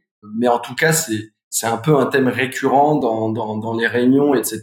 Moi, vraiment, mon réflexe, dès qu'il y a un débat, c'est qu'est-ce qu'on va faire pour le client, comment on va le communiquer, pourquoi le client il va cliquer en fait sur ce bouton, que ce soit une newsletter, que ce soit euh, un truc sur le produit, pourquoi il va acheter ce produit-là, qu'est-ce que tu lui racontes comme histoire, qu'est-ce qui, quel va être son reward. Voilà, je reviens toujours sur ces sujets-là euh, histoire euh, histoire qu'on qu'on se perde jamais. Et, et, je dis toujours que quelque chose qui n'est qui n'est qui n'est pas communiqué, voilà, c'est c'est la Porsche dans le garage, ça n'a aucun intérêt quoi. Euh, donc on doit on doit toujours penser à la communication. Et nous typiquement, euh, moi je pilote pas mal le, le marketing, bah toutes les, les, les business units doivent euh, nous dire bah voilà je voudrais communiquer sur un nouvel assortiment sur telle chose je voudrais communiquer là-dessus et, et, et, pour nous, c'est obligatoire. Quoi. Tu, tu peux pas lancer une feature sans, sans, sans préparer la communication. Euh, tu peux pas. Euh, aucun changement d'assortiment n'est utile s'il va pas être communiqué euh, du côté du client. Euh, et, et, on doit, on doit aller. Euh, voilà, c'est la responsabilité de tout le monde que d'expliquer au client la valeur entre guillemets de, de son travail. Et c'est pas juste se centrer sur soi. C'est vraiment bah, voilà, qu'est-ce que tu vas y gagner le, le, le, client. Et ça, pour moi, toute la boîte doit doit, doit y penser de, de, de A à Z parce que c'est impossible qu'une équipe marketing euh, puisse aussi bien raconter euh, ce que toute la boîte fait. On peut mettre un, un tone of voice, on peut mettre du design, on peut mettre de la cohérence, mais euh, je parlerai jamais aussi bien des produits que mon directeur des achats. Euh, donc, euh, donc en fait, c'est à chaque euh, employé d'avoir la responsabilité de communiquer sur sur sur ce qu'il va apporter au client et, et, au marketing de le mettre en œuvre. Et ça, c'est quelque chose de d'essentiel de, de, pour moi dans la boîte bah, cette transversalité-là, elle est, elle est vraiment essentielle, comme tu l'as dit. Et, le marketing, c'est vraiment, on, on, a tendance à le voir de façon très exogène aux autres, euh, aux, autres piliers, aux autres piliers en fait, aux autres équipes. Alors que non, en fait, c'est la directe, c'est la directe résultante de tout ce que tu vas faire euh, comme euh, travail de découverte au niveau produit, au niveau, au niveau sales, etc. Et en fait, le marketing en fait va se nourrir de tout ça. Et je, je te propose qu'on revienne là-dessus tout à l'heure, parce que c'est intéressant de savoir aujourd'hui comment comment vous êtes structuré je propose qu'on remonte un petit peu le temps et qu'on aille discuter un petit peu des, des premiers mois, des 6, 12 premiers mois de, euh, de Totem. Comment ça s'est passé? Euh, Comment est-ce que tu as atteint ton, euh, ton premier million? Alors, euh, les débuts, les débuts que je me replace, euh, replace dans le contexte. Le tout, tout, tout, tout début de la boîte, moi, ça n'a même pas commencé en, France. En fait, j'étais en dernière année d'études à Berkeley, à, à San Francisco. master entrepreneuriat, fallait faire de l'idéation sur sur une boîte. Et l'objectif du semestre c'était de, de, de, faire un beau PPT et moi ça m'allait pas du tout. Moi je voulais des clients et je voulais je voulais faire du chiffre d'affaires. Et bah très rapidement, on s'est mis dans cette logique, bah ouais, enfin fake it, euh, fake it until you make it, quoi, grosso modo. On va, on va tout de suite aller chercher des, enfin d'abord on a fait une étude de marché, on s'est posé, euh, on s'est posé un peu sur euh, sur une idée. Bah moi, je me suis dit, je vais chercher des clients tout de suite, et je me suis dit, bah comment je vais faire Bah je suis allé sur le groupe des, des Français de San Francisco, et j'ai dit, bah voilà, on lance un service pour pour gérer toute la partie bouffe au bureau, euh, le but euh, pour nous, c'est d'apprendre. Je veux même pas faire de marge. Je prends votre budget, je m'occupe de tout euh, et euh, je veux des feedbacks toutes les semaines. Et en fait, euh, bah, j'ai trouvé trois clients en, en cinq jours. on a envoyé un type form tout simple. Vous êtes combien? C'est quoi votre budget? Qu'est-ce que vous aimez manger? Etc. On a mis, on a connecté Stripe à Stripe form. Euh, c'était, on n'avait même pas déposé les statuts, c'était, c'était sur nos sur nos comptes perso. Euh, on, on, envoyait ça le, le, le, vendredi. On savait que que, que, que l'argent allait arriver dans les sept jours. On avançait, on avançait entre guillemets de, de notre cash cet argent. On allait faire les courses euh, le week-end pour exactement ce budget-là. Euh, on avait tous les produits et puis on, on, on livrait euh, à l'époque en Uber à San Francisco le, le, le, lundi matin et on récupérait des feedbacks et euh, on itérait comme ça. Et du coup, euh, bah voilà, euh, premier premier mois, on a fait 3-4 000 euros de, de, de chiffre d'affaires. ça nous a conforté dans, dans, dans, dans, disons notre modèle et, et ce qu'on était capable de faire. Et ensuite, on est rentré on est rentré en, en, France. Ces clients-là, je leur ai trouvé grosso modo un compétiteur qui faisait ça à San Francisco pour, pour qu'ils puissent continuer à avoir leur service au quotidien. Et euh, on est rentré en France. Moi, j'ai intégré assez rapidement euh, l'accélérateur The Family euh, que tu que tu connais sûrement. Euh, J'étais encore étudiant. J'ai négocié avec avec le directeur de master de de plus aller en cours sauf une matinée par semaine. Et là, on a déposé les statuts. On a commencé bah, vraiment à se dire que on allait commencer à vouloir faire de, de l'argent à partir de ce moment-là sur les premiers clients. Donc plus faire ça juste après après coûtant une fois qu'on avait appris à San Francisco. Et euh, c'est allé très très vite parce que au bout de au bout de dix semaines, euh, on faisait euh, 10 000 euros par mois. On avait démarché euh, notamment dans le réseau de The Family plein de plein de clients et on a vraiment comme ça itéré toutes les semaines. Le but c'était de faire voilà 5-7% de croissance par semaine, aller chercher des, des clients toutes les semaines pour pour pour grossir le le plus euh, le plus rapidement possible. Ça nous a permis de, de, recruter un premier employé, puis recruter un deuxième employé. On est arrivé, euh, je crois, au bout de, de 7-8 mois, on faisait euh, à 40 000 euros par mois. Et là, on a réalisé une première levée de fonds qui était un tour de, de de, de, de pré-seed, seed de, de, de, plus d'un million d'euros. Et là, on a commencé à vraiment structurer pour pour aller chercher du coup ce, ce million de chiffre d'affaires qui, euh, je pense, on, on, je sais pas, on l'a on l'a atteint au bout d'un peu près 18 mois, donc relativement rapide. Et euh, voilà, de manière globale, comment on l'a fait? Ben, On l'a fait euh, bah, bah, en se donnant cet objectif vraiment chaque semaine de se dire on va faire 5-7% de croissance. Quelles sont les actions qu'on doit faire pour y arriver? Est-ce qu'on doit recruter, pas recruter? Et, et, et de faire absolument euh, que ça, que ce focus euh, tout le temps c'est-à-dire que le seul focus, c'était la croissance. Et après, on faisait tout ce qui était nécessaire, qui pouvait être opérationnel, euh, technique. On attaquait chaque bloquant qui arrivait devant nous euh, un par un. Et voilà un petit peu comment comment on a fait. Et on a vraiment mis la main à la pâte. Hein. Moi, j'ai passé sept mois à aller à Rungis le lundi matin à 4 heures, à 4 heures, acheter des produits, préparer les commandes, livrer moi-même. Donc, vraiment, on se mettait aucune barrière. On faisait toutes les tâches, quel que soit le niveau des tâches à partir du moment où on faisait le 5-7% de croissance, on était, on était ravis. Et, euh, et c'était la seule manière de prioriser. C'était voilà, qu'est-ce qu'on doit faire pour y arriver? Et, euh, et, et c'était le seul focus. J'interromps l'échange 30 petites secondes pour te dire de ne pas oublier de nous ajouter une petite note des familles sur Apple Podcast ou sur la plateforme de ton choix. Tu connais la chanson, ça nous aide très fort à faire connaître euh, le podcast au plus de monde possible. Allez, on reprend.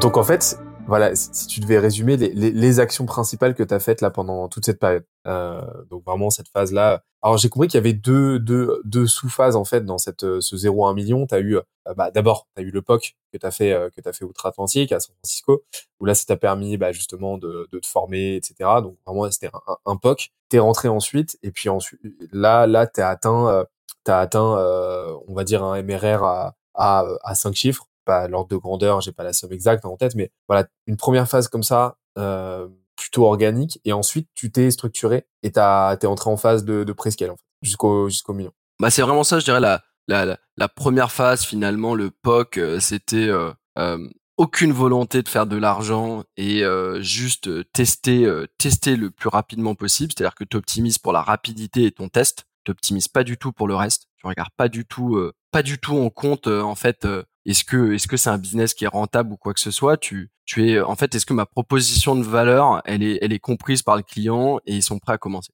Ça c'était vraiment la phase euh, San Francisco.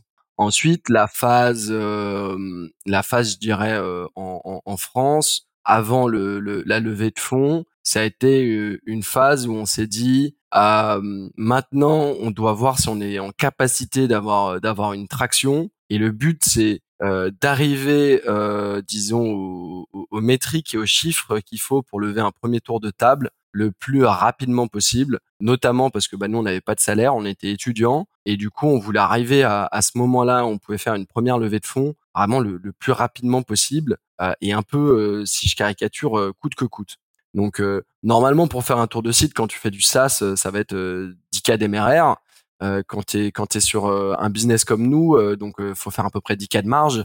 Et du coup, sur un business comme nous, ça représentait à peu près 40 000 euros de chiffre d'affaires. Et du coup, on s'est vraiment dit, bah voilà, si on, si on veut aller chercher 40 000 euros de chiffre d'affaires, est-ce que c'est réalisable? Combien de clients il nous faut? De quoi on a besoin? Et on s'est rendu compte que, bah voilà, on n'avait pas forcément besoin de, de, de, de faire une brand incroyable. On n'avait pas encore besoin de, de, tous ces éléments. Par contre, on avait besoin de trouver 40 petits clients euh, qui avaient 250 euros de budget par semaine euh, pour du café et, des produits. Et du coup, on, s'est vraiment mis euh, cet objectif-là. Et le but, voilà, c'était de faire rentrer des clients toutes les semaines, d'aller chercher cette croissance. Et on a réussi du coup à arriver à ce, à ce, à ce premier milestone qui nous permettait de lever.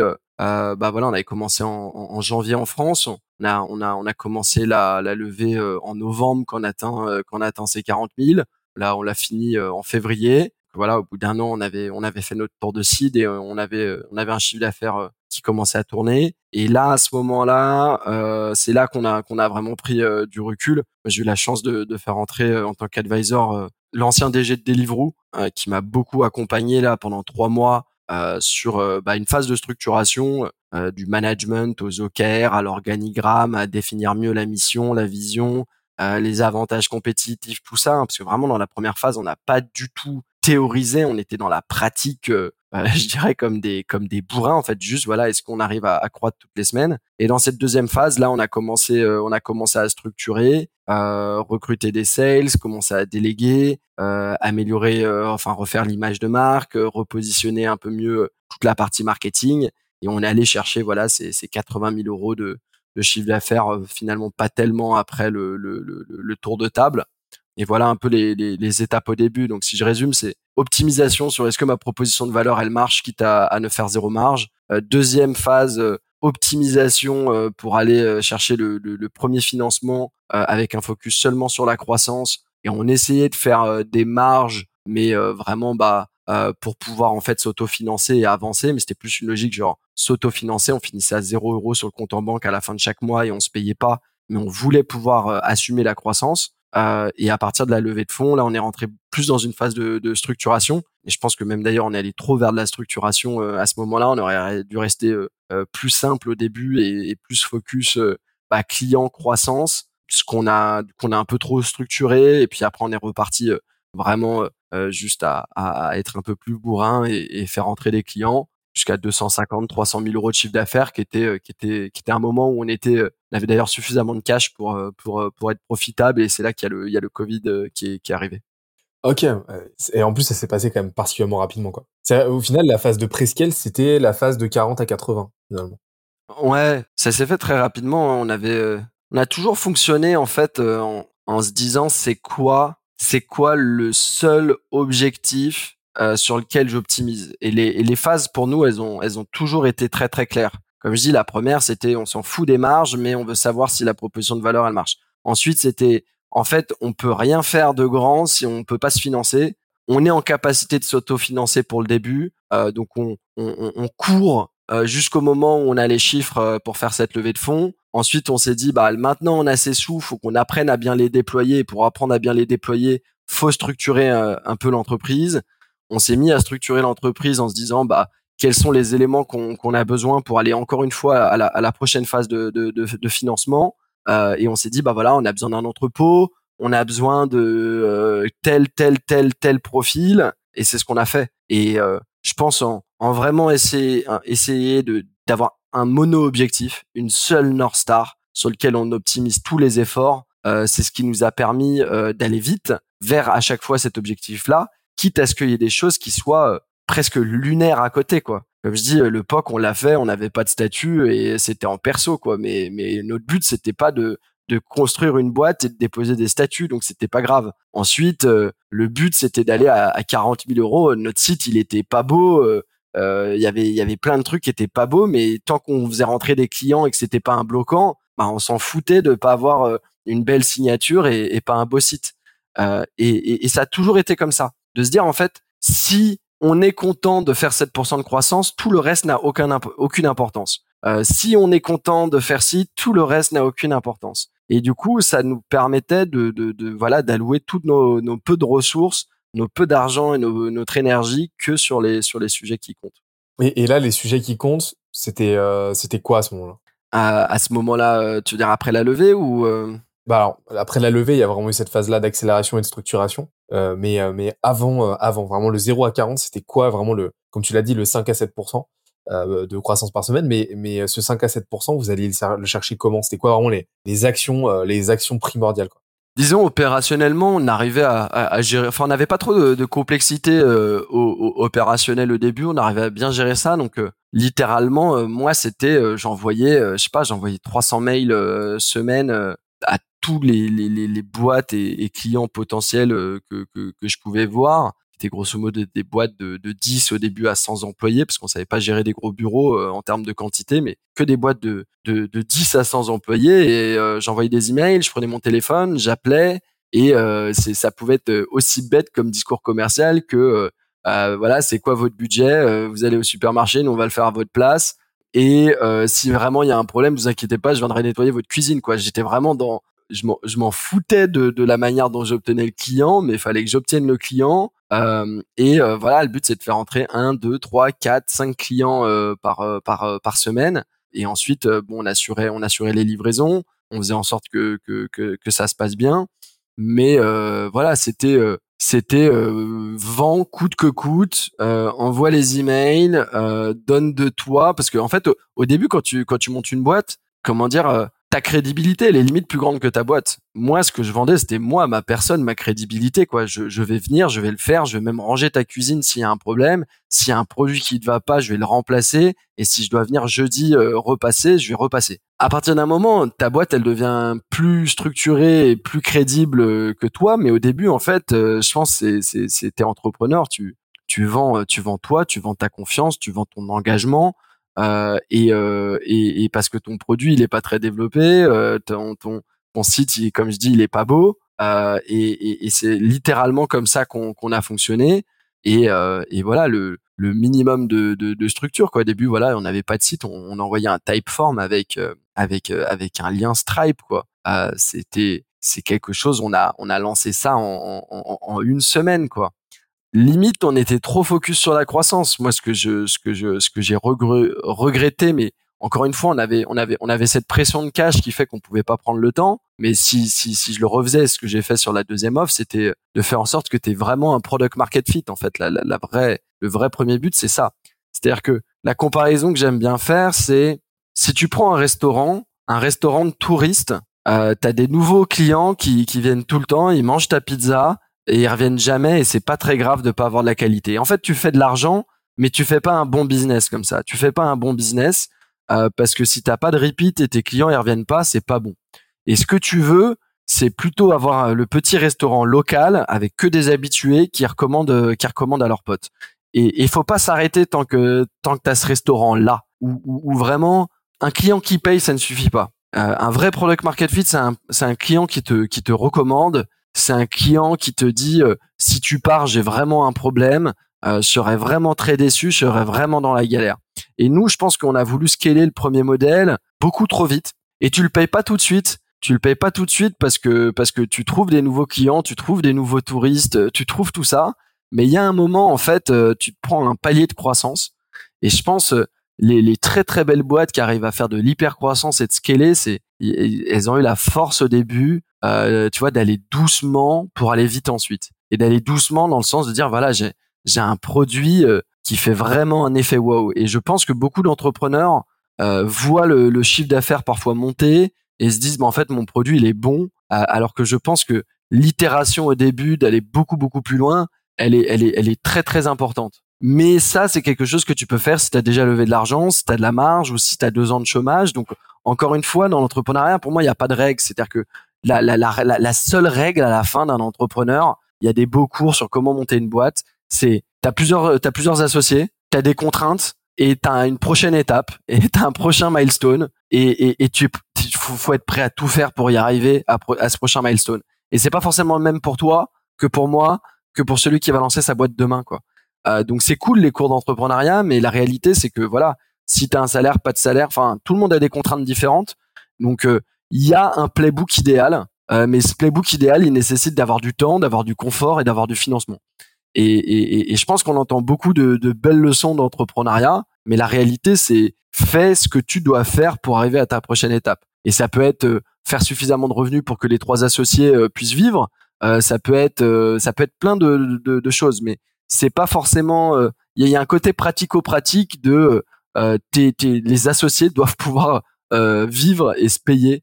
et ça, c'est vraiment le, le, le, critère numéro un. Et jusqu'à cette phase-là, en fait, on, s'en fout des règles de l'entrepreneuriat et, du playbook. À partir de cette phase-là, tu peux commencer à plus structurer ou à partir d'une levée de fonds, tu peux commencer à, à bien faire les choses. Ça me fait tellement plaisir que tu dises ça parce que c'est je, je, vois, on en voit énormément des, des boîtes qui, euh, et nous, on se, on se retient de le faire. Euh, chez d'autre côté, c'est euh, justement les, les, boîtes qui veulent scaler, comme tu l'as dit, beaucoup trop vite, parce que elles ont, euh, parce que elles ont un time to market intéressant, parce que euh, leur produit est dans l'heure du temps, parce que ils sont bons pour vendre, pour marketer, mais qui, comme tu l'as dit, ont pas un product market fit suffisamment fort et, et qui, et, et, et, pour moi, c'est la résultante de ça, d'une vision très très binaire du product market fit en gros, où c'est, c'est euh, si les gens achètent ton produit, c'est bon, un product market fit. Mais non, c'est un truc qui se construit, un product market fit, c'est itératif, ça, ça, tu vas brique par brique, quoi. Et, euh, et en fait, euh, pour moi, vraiment, j'ai vraiment ce modèle-là, et, en fait, j'ai l'impression que m'être entendu hier en parler avec mon, mon cofondateur, c'est euh, vous avez vous aviez deux enfin deux deux gros pôles en fait deux gros focus c'était vendre vendre vendre vendre vendre à balle donc là tu as utilisé bah, justement ton bah, la capillarité de marché le réseau que tu avais avec The Family j'ai compris que tu avais fait de l'emailing aussi, donc beaucoup d'outbound mais vendre, vendre, vendre, donner toutes les garanties possibles. Savoir que de toute façon, à ce stade, tu n'avais pas un produit parfait, mais c'est pas grave parce mmh. que de l'autre côté, tu as la partie que j'appelle régalade. Où en fait, bah, non seulement tu vas délivrer euh, ce que tu as vendu, mais en plus, tu vas, tu vas y aller avec un maximum de care pour prendre du feedback, pour entretenir la relation, pour fidéliser ton client et prendre du feedback pour améliorer ton offre et boucler et faire en sorte que petit à petit, bah, ton offre soit toujours un peu plus facile à vendre, toujours un peu plus qualitatif, jusqu'à arriver à un truc où effectivement, bah, là, tu as un product market fit parce que les clients bah, restent, recommandent et sont dégoûtés si tu arrêtes de bosser avec eux. Quoi. Euh, c'est, c'est vraiment au début, comme tu l'as dit, de la brute force. Quoi. On y va à fond, mm. euh, on, on, vend, on fait le taf et puis, euh, et puis en fait, bah, l'argent qu'on génère, le cash flow qu'on génère, on le réinjecte dans le produit pour faire en sorte qu'il soit de plus en plus qualitatif. Exactement. Bah écoute, franchement, ça me fait trop plaisir et, et euh, je me suis rappelé qu'ensuite il y avait eu la période Covid. Euh, forcément, euh, forcément, il n'y a pas eu de continuité parce que vous avez eu un gros, un gros gap. Mais tu m'as expliqué que, que oui, vous aviez, euh, vous aviez eu cette, euh, vous êtes concrètement reparti zéro parce que vous avez parti, c'est un pivot forcé au final que vous avez fait. Là aujourd'hui, comment est-ce que vous êtes structuré? La Totem là, en termes d'organigramme, ça ressemble à quoi? Alors en termes d'organigramme, donc donc comme je disais, on est on est un petit peu plus que que 30. Euh, on a très peu de enfin des petites euh, petites fonctions support puisque tu vois, je vais avoir euh, un CFO et et un finance manager. Donc j'ai quand même deux personnes en finance parce qu'on a un business très complexe de manière financière parce que bah en fait, tu as du mobilier, tu as de la gestion de stock, tu as des flux. Enfin, c'est beaucoup plus dur à gérer un business opérationnel d'un point de vue financier que, que, du SaaS ou, une marketplace. On a deux personnes en finance avec le CFO qui a aussi un rôle un rôle RH. On n'a pas d'RH, c'est-à-dire que c'est encore moi et, le CFO qui ont toute la toute la partie RH. Euh, je pense que ça sera une de nos une de nos prochaines recrues. Mais moi, j'avais vraiment à cœur de connaître tout le monde, de de, de, mettre en place la culture d'entreprise et, et, et, ainsi de suite. Donc voilà, petit euh, petite partie support. Ensuite, on a euh, une grosse BU euh, qui va être du coup toute la partie tech, data et, et produits. Aujourd'hui, on a on a trois personnes dans, dans le produit, deux personnes en data et on doit avoir cinq personnes sur la partie tech. donc ça, ça nous fait un, un, un bon pôle qui vient travailler à la fois sur l'application pour les clients, euh, à la fois euh, sur euh, tout notre back office qui permet de gérer la logistique et d'assurer qu'on ait qu'on ait une excellence opérationnelle pour bah, toujours avoir le le bon produit dans le bon magasin au bon prix avec 99% de disponibilité et aussi faire en sorte que bah voilà nos coûts soient optimisés sur de la livraison, sur de la préparation de commandes, sur les achats, sur les niveaux de stock. Donc ça c'est un gros pôle. Euh, ensuite on a euh, un pôle opérationnel qui est qui est pas pas si gros, donc qui est composé vraiment de la partie opérationnelle et la partie achat. Euh, on a euh, donc un directeur opérationnel qui gère une personne qui enfin, deux personnes aux achats, une personne qui gère toute la partie frais repas et une personne qui gère toute la partie sec. Euh, donc euh, les, denrées non périssables. Euh, et dans la partie opérationnelle, on a seulement trois personnes. donc un directeur d'équipe et on a une personne qui gère le, shift du matin dans l'entrepôt, une personne qui gère le shift du soir et toute la préparation, toute la livraison est externalisée. Externalisée dans le sens c'est des personnes de l'extérieur qui viennent dans notre entrepôt faire faire toutes ces, ces tâches là. Donc on a une structure très très efficace d'un point de vue opérationnel. Euh, et ensuite, on a tout le pôle, euh, je dirais, qui est, qui est orienté client, avec du coup euh, marketing, euh, sales et CSM. Euh, on est trois au marketing, six sales et deux CSM, grosso modo. Voilà un peu le, le, le, le panorama. Beaucoup de tech, beaucoup de tech globalement, peu d'opérationnel parce que bien optimisé et et bah tout un pôle orienté client qu'on compte clairement faire grossir maintenant que on a la sensation d'avoir un product market fit qui, qui est bien là. Et, et c'est quoi les indicateurs de ton product market fit là? C'est quoi qui te fait dire là, là on arrive à quelque chose de, de, de solide? Euh, Alors pour moi il y a, enfin nous on en a un peu deux. Euh, je dirais que sur la partie B2B, euh, on est bien, mais on aimerait encore l'améliorer. Donc, euh, qu'est-ce que c'est sur la partie B2B Bon, on a quand même fait 60 magasins en, moins de deux ans. Euh, donc, l'attraction, elle est là. Le product market fit, pour moi, c'est vraiment sur cette partie-là, c'est arriver à, avoir en fait une machine commerciale qui est scalable et répétable. Et pour arriver à faire ça, bon, c'est déjà tes, tous tes taux de conversion, ils sont ils sont stables et ils sont standards sur le marché euh, et tu es capable de prendre un, un sales et euh, de faire en sorte que au bout de six mois, il, ait son ratio sales, il fasse son quota de manière régulière et répétée.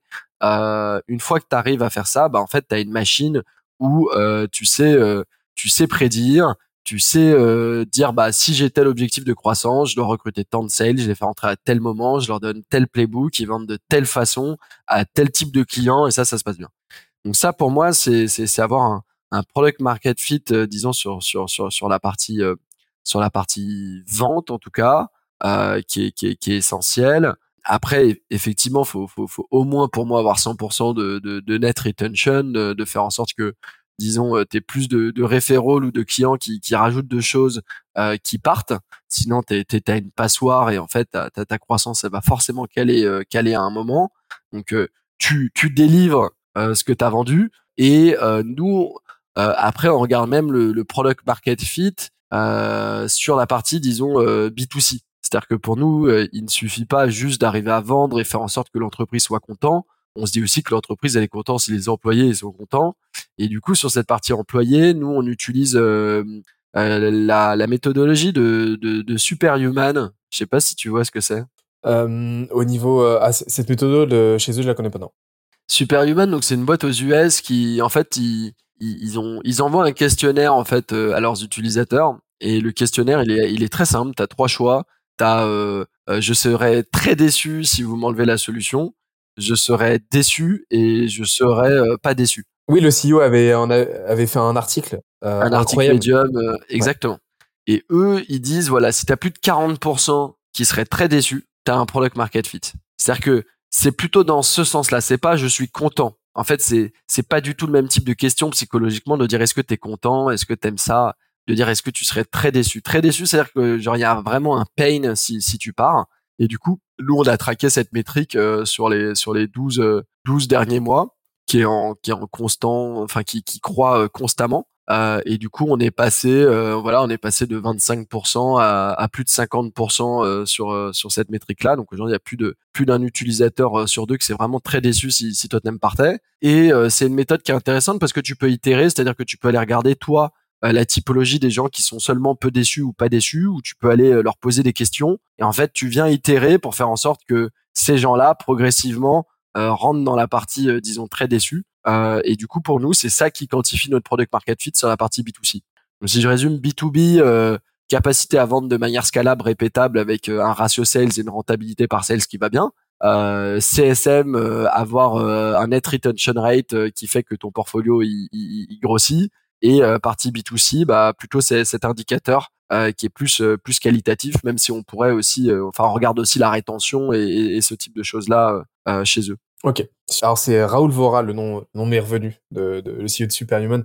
Mais euh, cet article est vraiment incroyable, effectivement. Et en plus de ça, ce qui est, ce qui est super cool, c'est que bah, ça peut être un super outil de, de, de positionnement, parce que le product market fit, bah, tu as cette notion aussi de positionnement, euh, où tu dois positionner le bon produit sur le bon marché. Et, euh, et, si tu identifies que euh, tu as une cohorte de... Euh, de enfin, il y a de fortes chances que ces 40%-là, en fait, correspondent à une cohorte sur laquelle, en fait, tu peux faire all-in maintenant. Et, et, et, là, en fait, tu mécaniquement, par effet de repositionnement, bah, tu as un product market fit bah, qui est deux fois et demi plus fort. Et, et tu peux accélérer, tu revois ton messaging, tu revois, tu revois ta stratégie et c'est parti. quoi. Exactement. moi, ce que je trouve intéressant, c'est que en fait, euh, il, vient analyser, si tu veux, ouais, la, la démographie, la typologie des, des, utilisateurs qui sont sensibles et pas sensibles euh, au product market fit.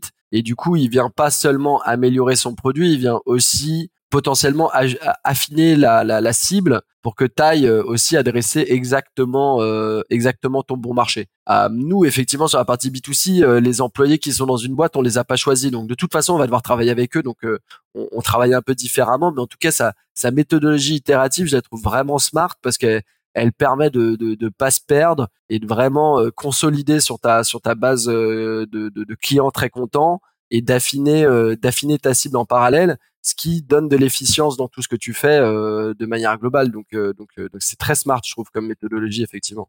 Et, et donc, il y a, y a un gros focus sur le care aussi. Et tout à l'heure, tu m'as parlé du, du marketing. Mmh. Comment vous procédez aujourd'hui? C'est quoi vos canaux d'acquisition? C'est quoi Qu'est-ce qui vous ramène leads Alors, c'est encore quand même beaucoup sur de l'outbound. Beaucoup sur de l'outbound. Je pense que... tu me diras, ça, c'est en train de bouger, hein, mais au début... Enfin, nous, nous, Totem, le magasin au bureau, c'est tu veux, c'est réellement euh, la création d'une nouvelle catégorie. C'est un service que les gens ne, connaissent pas. Donc, tu as une grosse phase de vulgarisation. Qui dit vulgarisation dit pour moi euh, obligé de, de, de, de, faire de l'outbound pour se faire connaître. Et puis, euh, si tu te fais connaître et que tes clients sont contents et que tu as, le bon produit, tu peux commencer à avoir de l'inbound. Donc, on a un taux d'inbound qui est en train de d'augmenter qui doit être, euh, je sais pas, entre, euh, je sais pas, autour de 30-40% aujourd'hui, euh, mais qui était à zéro quand, quand, quand on a commencé, disons, il y a, il y a 20 mois. Donc beaucoup d'outbound, beaucoup de mailing, beaucoup de téléphone.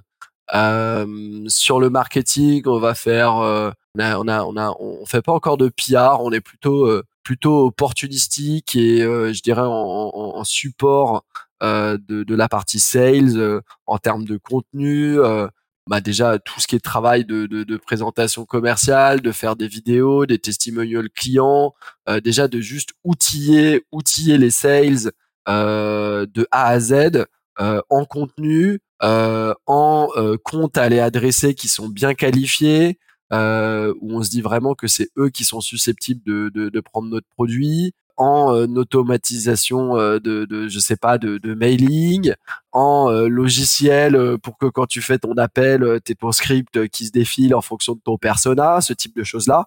Donc marketing beaucoup, beaucoup, beaucoup en soutien, en soutien de la partie B2B et on fait, c'est vrai qu'on fait, on fait peu de marketing type faire des, des gros coups de com, etc., etc., etc.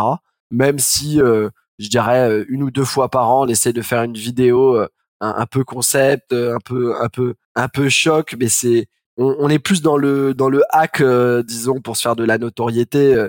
Euh, c'est-à-dire vraiment essayer de, de, à coût très réduit arriver à, à, à, à se faire connaître. Euh, moi, par exemple, à un moment sur LinkedIn, euh, j'avais fait, j'avais fait semblant de, il y avait la folie du cucumber, j'avais fait semblant qu'on avait levé 400 millions dans mon truc LinkedIn et puis après je disais pas du tout, mais du coup j'avais eu un post qui avait vu des, qui a eu des centaines de milliers de vues sur LinkedIn et avec la vidéo associée et, des choses comme ça. Donc voilà, pas de, on, on, on fait vraiment avec les moyens du bord. Nous, on reste quand même convaincus qu'on a une boîte euh, qui a un canal d'acquisition qui est, qui est, très B2B et que le marketing il est, il est en soutien du B2B euh, sur euh, sur euh, sur ça. Et le gros du travail, c'est c'est c'est d'avoir une présentation commerciale qui vient exactement répondre à la valeur perçue du client avec tout ce qui va bien. Ça peut être du RSE, ça peut être d'autres choses.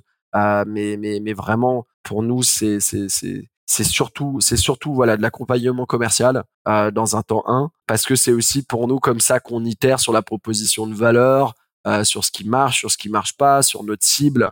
Une fois que tout ça est connu on, pourra faire plus des, des, OP mais une OP où tu connais pas bien ta cible et pas bien ce que tu racontes pour moi c'est un peu de l'argent lancé par la par les fenêtres. On a testé des Google Ads on, on, a testé un peu du, du SEO etc mais nous en tout cas quand, quand on utilise même euh, je sais pas si tu connais le, le bullseye framework je sais pas si, ça te dit quelque chose. Ouais carrément. Bah en gros quand on regarde tous les canaux aujourd'hui si on veut un canal qui est, qui est, qui est réellement profitable euh, c'est vraiment d'accompagner les sales. Euh, les autres canaux, ils peuvent ajouter de la croissance additionnelle, mais ils ont un coût et un ROI qui est, qui est énorme. Et comme on est sorti, encore une fois, pour moi, de là d'une époque depuis depuis les crises financières qui est la croissance à tout prix, euh, bah en fait, euh, faut faire de la croissance rentable et du coup, tu, conserves que tes canaux qui sont réellement rentables et, les canaux qui sont moins efficients. Euh, Aujourd'hui, on, on les utilise pas pas forcément, ou en tout cas, on en utilise moins qu'il y a peut-être un an où on était plus dans une logique croissance à tout prix. Aujourd'hui, on se dit euh, si la boîte elle doit prendre un an et demi de plus, mais que tout soit plus sain en interne, euh, on prendra un an et demi de plus. Euh, donc on est vraiment sur l'efficacité plus que de la croissance à tout prix ou de multiplier les canaux euh, euh, de manière générale. On se rend pas compte de la puissance d'un seul canal bien maîtrisé quoi. T'as as une t'as un potentiel de de de, de scale qui, est, qui est juste dingue sur sur la grande majorité des canaux, mais aussi de monter en compétences quoi. C'est-à-dire que on se rend pas compte de, de l'impact que peut avoir un plus 10% sur ton taux de réponse en call d'email par exemple. Euh, et ça peut avoir un impact mais juste monstrueux euh, monstrueux sur sur ton acquisition sur et sur ta bottom line. Et mais par contre ça demande une montée en compétences et, et tu vois ça c'est un truc que je vois avec beaucoup beaucoup d'entrepreneurs avec lesquels on discute. C'est quand tu sais on, on, on, fait un peu un check de de ce qu'ils savent faire en interne etc et quand on leur parle d'un canal, par exemple, ou d'une compétence, ils vont me dire, ouais, non, mais ça, c'est bon, on maîtrise. C'est parce que tu le fais en interne que tu le mm. maîtrises et que tu le maîtrises à son plein potentiel. Il y a, il y a vraiment une grande différence. Et, euh, et, très souvent, on se rend compte que, bah, par exemple, de call d'email, bah, que, en fait, ils en font, mais ils vont plafonner à des taux d'ouverture qui sont euh, vraiment pas ouf, des taux de réponse qui sont pas ouf, mais ils s'en contentent. Mm. C'est là que tu leur fais se rendre compte qu'en quelques heures, tu peux les faire, leur faire x5 leur taux de réponse. Bien sûr, bien sûr. Moi, je trouve ça, je trouve ça assez dingue aussi. Au début, quand j'étais seul sur la partie commerciale, euh, j'avais des taux, mais j'avais des taux qui étaient, qui étaient lunaires, quoi. Genre, euh, j'étais euh, monté à, à 27% de réponse. Ah, ça commence à faire. sur une cible bien positionnée. pourtant, j'envoyais du 300 emails semaine. Mais mon email, il était travaillé, mais j'itérais, j'itérais, j'itérais, j'itérais, j'itérais, j'itérais, j'itérais, j'itérais jusqu'au bout, quoi. Euh, après, c'est un email aussi d'un CEO qui est différent qu'un email qui est, qui est envoyé par un sales. Et ça c'est un, un, truc que les entrepreneurs doivent se rendre compte. C'est c'est pas pareil de vendre avec euh, avec une image un statut et, et, et, l'histoire que tu racontes que pour un sales. Et, et, c'est sûr que les taux sont, sont différents. Mais effectivement aujourd'hui pour moi si, si on revient tu vois sur les sur les différentes phases et le focus en fait si tu as un canal de distribution que tu n'as pas épuisé qui te permet de faire 30% de croissance par mois mais t'en as rien à faire d'aller sur un autre canal quoi. Et va l'épuiser jusqu'à temps que, que, tu, que tu le satures et, et, et que tu aies un palier de croissance. Euh, mais ce qui est très dur, c'est en réalité, comme je dis, d'avoir un processus d'acquisition qui est, qui est répétable et qui est scalable. Et, et, la répétabilité, c'est, c'est, ça nécessite d'itérer, d'affiner, d'affiner, d'affiner, d'affiner. Et, et, nous, en tout cas, on est sur un marché, on considère qu'on est capable d'adresser n'importe quel bureau de plus de 100 employés. Donc le canal B2B d'outbound, j'ai envie de dire, il est, il est, il est infini quoi. Il est infini. Euh, et, et je pense que pareil, il y a ce combat un peu vanity qui est, qui qui je sais pas, peut-être si on est quelqu'un en marketing, euh, c'est satisfaisant de se dire qu'on multiplie les supports parce que bah ouais, moi j'ai fait du SEO, du SEM, j'ai suis même euh, j'ai fait une campagne métro, j'ai fait de la télé, j'ai fait ci. En fait, euh, ok, mais ça c'est c'est vanity. La question c'est est-ce que tu rapportes des clients et est-ce que tu as un deux canaux hyper optimisés qui qui qui qui marchent bien?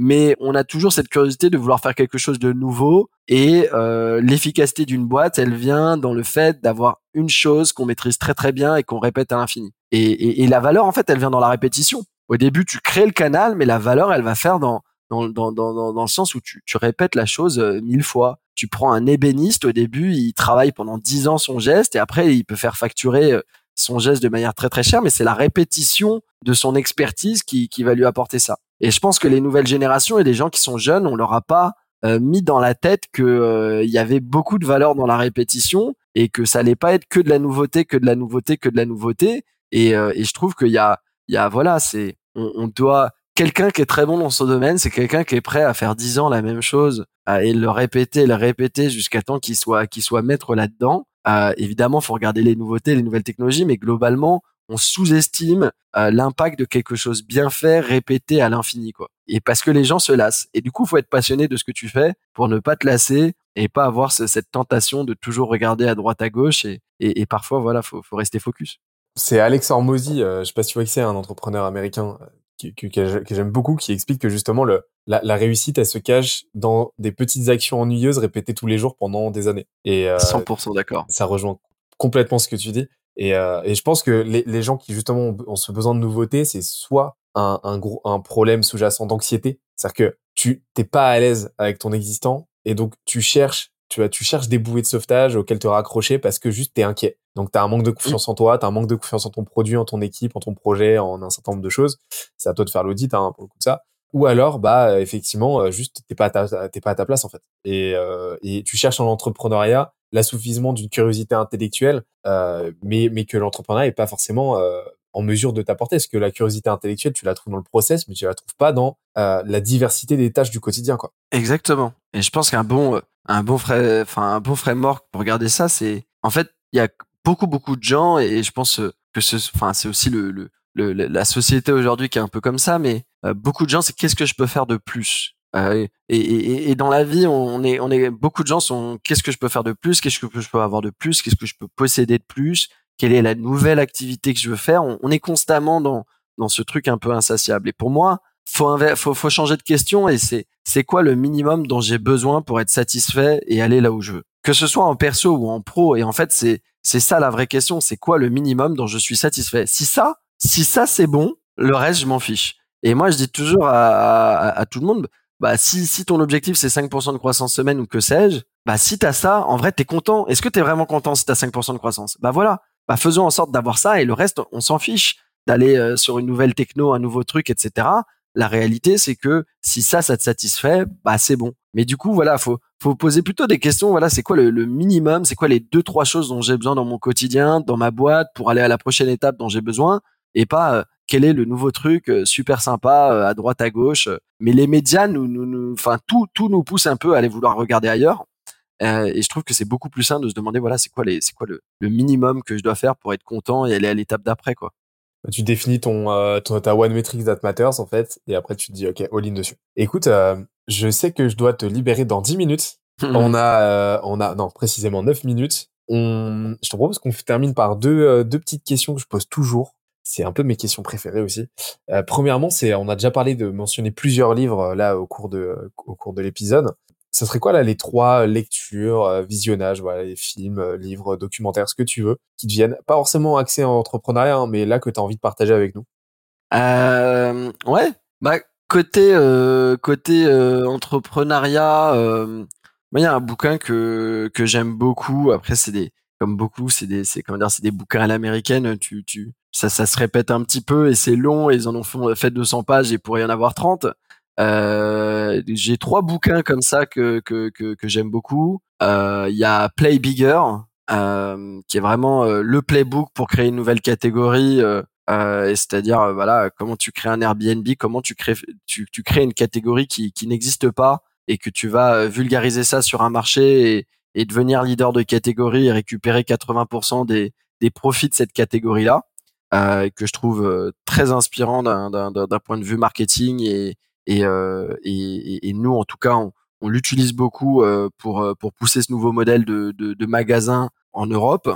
Ensuite, sur de l'organisationnel, il y a Great CEO Within qui est, qui est, qui est, qui est, beaucoup de méthodologie là très pragmatique du quotidien qui, qui, qui, qui peut se mettre en place, qui est, qui est chouette pour pour s'outiller et mine de rien parfois de l'organisationnel ça apporte énormément de valeur rapidement. Ensuite, euh, peut-être euh, un dernier pro et puis après je vais aller sur un plus perso. Un dernier pro, euh, j'aime bien euh, What You Do Is Who You Are de, de Ben Horowitz sur la culture d'entreprise et, et, se rappeler que bah il y a beaucoup de paroles dans ce monde, mais ce qui nous définit c'est nos actions quoi. Et, pour moi ça reste ça reste central et ce qui définit une boîte c'est les actions que qu'on fait pour nos clients et, et ainsi de suite. très bon très bon très bon bouquin. Et en perso, alors c'est c'est mon bouquin favori, mais c'est c'est pas un bouquin facile, euh, facile, euh, facile à lire et abordable. C'est un bouquin qui s'appelle, euh, bon, il a, il a un peu deux appellations. Soit c'est Gödel, Escher, Bach. Gödel, mathématicien, Escher, le, le, graveur et, et, Bach, musicien. Et je crois que les bouquins s'appellent les, les brins, les brins d'une guirlande éternelle. Euh, c'est un gros bouquin de, de, de, de 800 ou, 900 pages euh, qui est assez fou en fait, qui qui va en fait étudier euh, grosso modo les, les, les limites de l'abstraction et euh, qu'est-ce que qu'est-ce que je veux qu'est-ce que ça veut dire grosso modo? Bah ça va regarder énormément de paradoxes euh, en fait dans la société ou dans la manière dont on fonctionne ou dont le cerveau fonctionne ou dans le langage fonctionne en fait tout type d'abstraction. Quels sont tous les problèmes liés aux abstractions finalement qu'on qu'on a? Et une abstraction ça peut être la constitution d'un pays ça peut être énormément de choses. Et je trouve ça je trouve c'est le bouquin le plus intéressant que que que, que j'ai lu. Et euh, ça va regarder plein de paradoxes. Si je peux donner peut-être quelques exemples de paradoxes euh, que j'aime bien bah ça va regarder des choses voilà euh, tous les hommes sont des menteurs. Bah ça c'est une phrase qui est qui est qui est un paradoxe. Un autre paradoxe ça pourrait être imaginer je sais pas un, un tourne-disque qui est qui est qui est parfait bah si tu mets un vinyle euh, qui, qui, qui, qui, qui résonne à la fréquence euh, propre euh, de cet appareil comme un pont, bah, il, va casser. Donc en fait, le tourne-disque parfait, par définition, ne peut pas exister.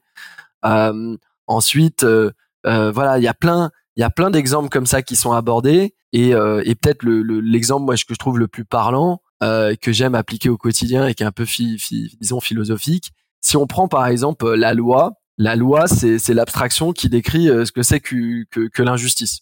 Pourtant, en fait, on se rend compte que euh, bah en fait c'est forcément une abstraction c'est forcément une simplification. Et tu as forcément des cas dans la vie de tous les jours qui, qui ne marchent pas. Et c'est pour ça qu'on a créé des jurisprudences. Et c'est à dire que pour moi tout ça ça explique que tu ne peux pas juger la réalité à partir d'une case. C'est pas parce que quelqu'un a fait une école que tu peux dire qui il est. C'est pas parce que quelqu'un euh, fait un sas que tu peux dire comment il fonctionne. Et en fait euh, une abstraction, ça sert à aligner les gens, ça sert à les élever, ça sert à simplifier, ça sert à donner une direction, mais en aucun cas tu peux prendre quelconque abstraction qui existe pour prendre une conclusion sur la réalité. Et cet exemple de la jurisprudence en est le cas. C'est-à-dire qu'il n'y a aucune abstraction possible qui permettra de décrire la complexité de la réalité parce que par définition, c'est une simplification et du coup, tu ne peux pas l'appliquer et euh, ça crée énormément de, énormément de paradoxes. Euh, et, et, en fait, t'en as dans la dans la vie de tous les jours. Et ce bouquin est passionnant. Un chapitre sur deux, c'est des mathématiques fondamentales qui viennent expliquer le pourquoi du comment de l'abstraction. Et un chapitre sur deux, en fait, c'est de la vulgarisation avec un dialogue entre euh, Achille, euh, une tortue et un lièvre. Euh, et ça va regarder ça sur sur plein de sujets. Là, je vous ai donné quelques exemples. Un autre exemple, ça pourrait être un dernier avant de passer à la suite, c'est bah, la lampe à génie. Si tu demandes à un génie euh, je veux faire un, je veux faire deux souhaits euh, et c'est ça ton souhait, bah il y a un problème dans le système. Euh, et pareil, ça c'est un paradoxe, c'est-à-dire que tu peux jamais appliquer les règles d'un système et d'une abstraction à son propre système parce que ça crée une espèce de, de, de système infini. Tous les hommes sont démentaires. Tu utilises le langage pour parler euh, du langage, ça ne marche pas, euh, etc., etc. Et donc c'est un bouquin absolument passionnant qui est entre psychologie, abstraction, euh, langage, rôle des mots, euh, que, que, que j'aime beaucoup et que je recommande. Et, j'aime beaucoup cette idée, cette notion d'abstraction, comme tu l'as dit, parce que euh, effectivement, le voilà, on, s'efforce d'essayer de faire du sens, du chaos, euh, ce qui est complètement impossible. Donc en fait, il faut remettre les choses effectivement à leur place et euh, les heuristiques qu'on va avoir comme ça euh, sont des sont des simplifications qui facilitent la compréhension, mais qui en aucun cas ne sont un, un framework absolu qui nous permet de comprendre l'univers, sa complexité, etc.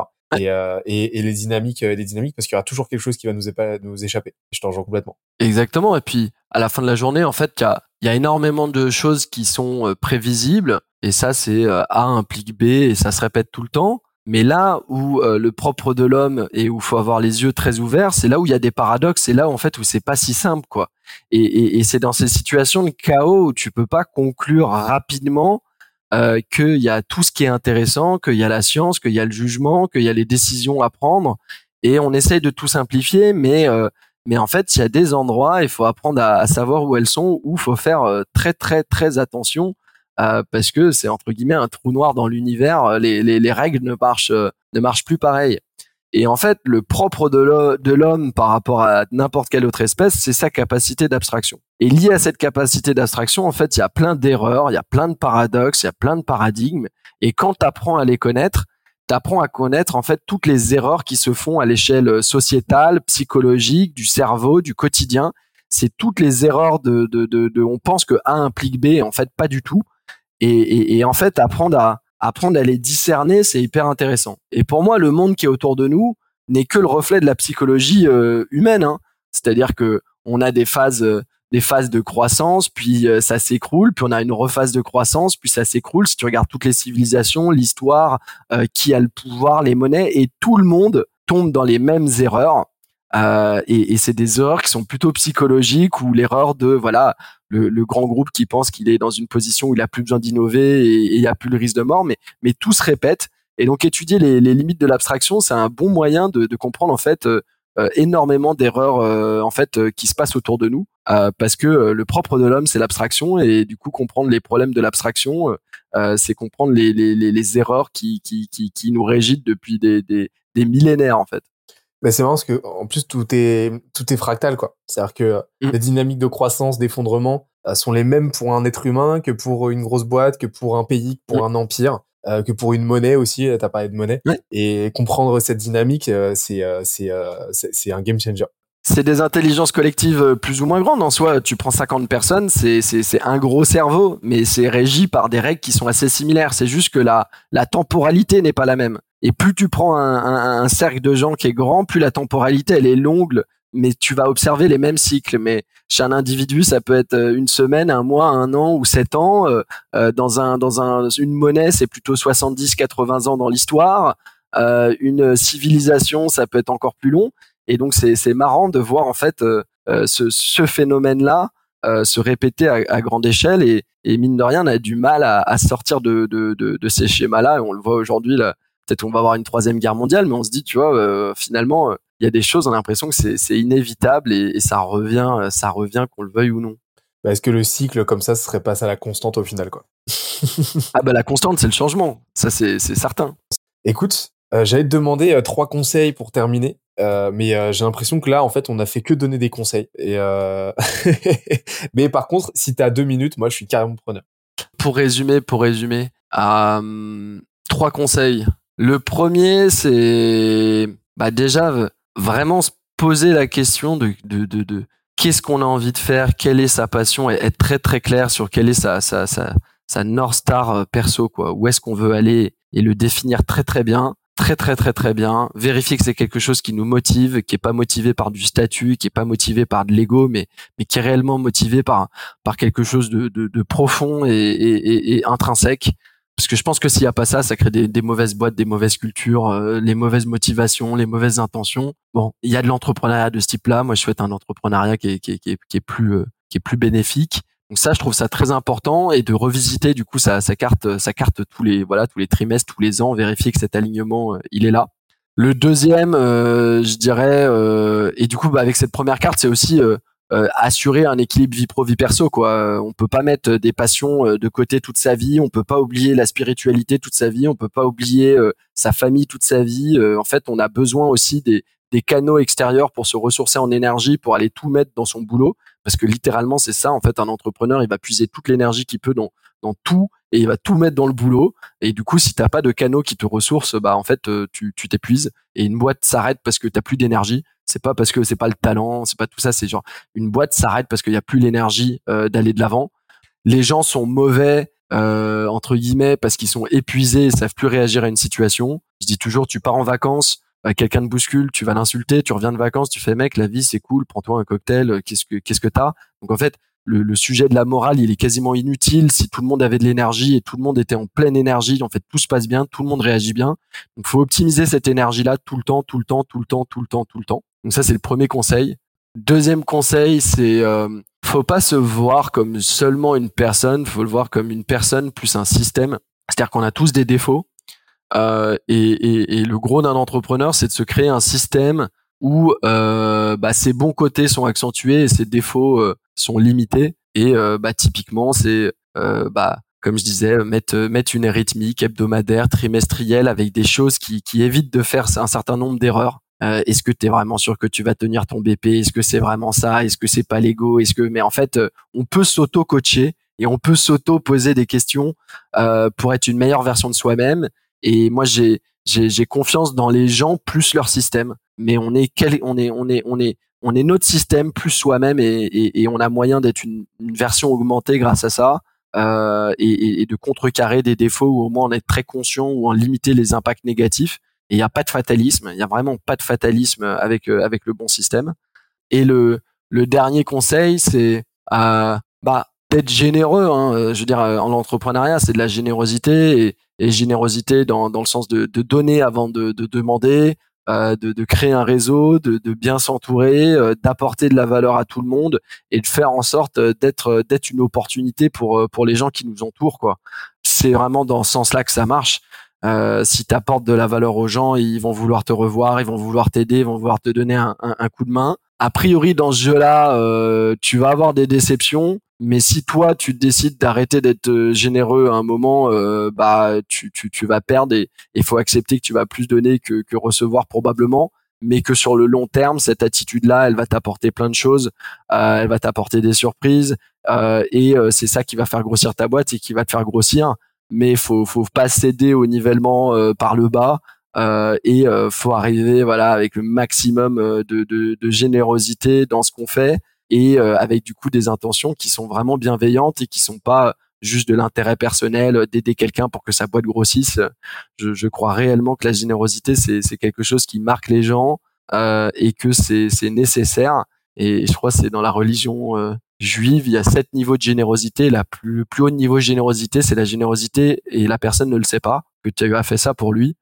Euh, je dis pas qu'il faut arriver jusque là, mais vraiment en fait c'est être généreux pour demander quelque chose en retour, c'est pas de la générosité. Euh, être généreux, c'est donner et ne rien attendre en retour et être ok avec ça. Bah écoute, euh, j'aurais pas mieux conclu l'épisode. Je te, je te remercie euh, vraiment pour euh, tout ce temps. Pour franchement, c'était c'était passionnant. On aurait pu partir encore pour pour deux heures. Qu'est-ce qu'on peut te souhaiter pour la suite là C'est toute la fin d'année et d'année pro? Bah écoute, j'ai eu une aventure.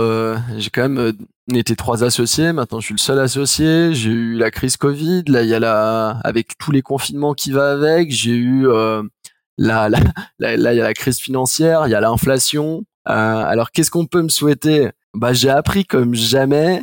Euh, vraiment l'expérience elle est folle et, et même s'il aboutit entre guillemets financièrement rien de cette aventure humainement. Euh, je regrette vraiment rien et, et j'ai déjà l'impression entre guillemets d'avoir vécu une vie de, de tout ça ce que je souhaite sur les sur les deux trois prochaines années, euh, c'est ben un, tout petit peu plus de, de, calme, pouvoir être un peu plus sur le temps long, euh, pouvoir euh, transmettre plus, euh, et euh, être parfois moins dans l'urgence parce que toutes ces situations là en fait elles ont elles ont remis dans l'urgence. On apprend toujours des choses dans dans, dans cette situation d'inconfort. Mais moi j'ai réellement cette envie ouais de de de, de, transmettre de de pouvoir faire en sorte que ce soit toute toute ma boîte toute l'organisation même d'aider d'autres entrepreneurs. Donc je me souhaite de de de pas me retrouver dans dans 6 mois 12 mois ou 18 mois dans dans une autre galère de, de, de vie ou de mort parce que j'ai l'impression d'avoir déjà eu les apprentissages liés à ça et que euh, et que voilà j'ai envie de, de, de de construire quelque chose plus sereinement et je pense qu'il faut du temps pour faire des, des, des grandes choses aussi. Donc euh, plus il y aura du temps plus on pourra faire quelque chose d'ambitieux et, et, long terme. Eh ben écoute merci euh, encore une fois merci pour pour pour tout pour ton temps. Et on se dit à très très vite. Faut absolument qu'on fasse un épisode 2 Bah écoute, merci pour euh, l'invitation euh, quand tu veux et euh, encore encore merci pour les questions, le, le format et, et, à une prochaine en face à face. À une prochaine Raphaël, ciao. Ciao ciao. J'espère que l'épisode t'a plu autant que ça nous a plu de l'enregistrer et le produire. Si c'est le cas, oublie pas de nous laisser une petite note et euh, de le faire tourner autour de toi. Ça nous aide énormément à faire connaître le podcast, à nous faire connaître et à prêcher la bonne parole d'une croissance saine, durable et rapide. En attendant le prochain épisode, on se donne rendez-vous sur scalesia.co, s c a l e z i a.co où tu découvriras des cours, des vidéos et des lives en libre accès pour t'aider à faire décoller ta boîte comme jamais. C'est notre promesse, c'est ça qu'on aime faire et on va continuer de le faire. On se dit à très vite. Bye bye.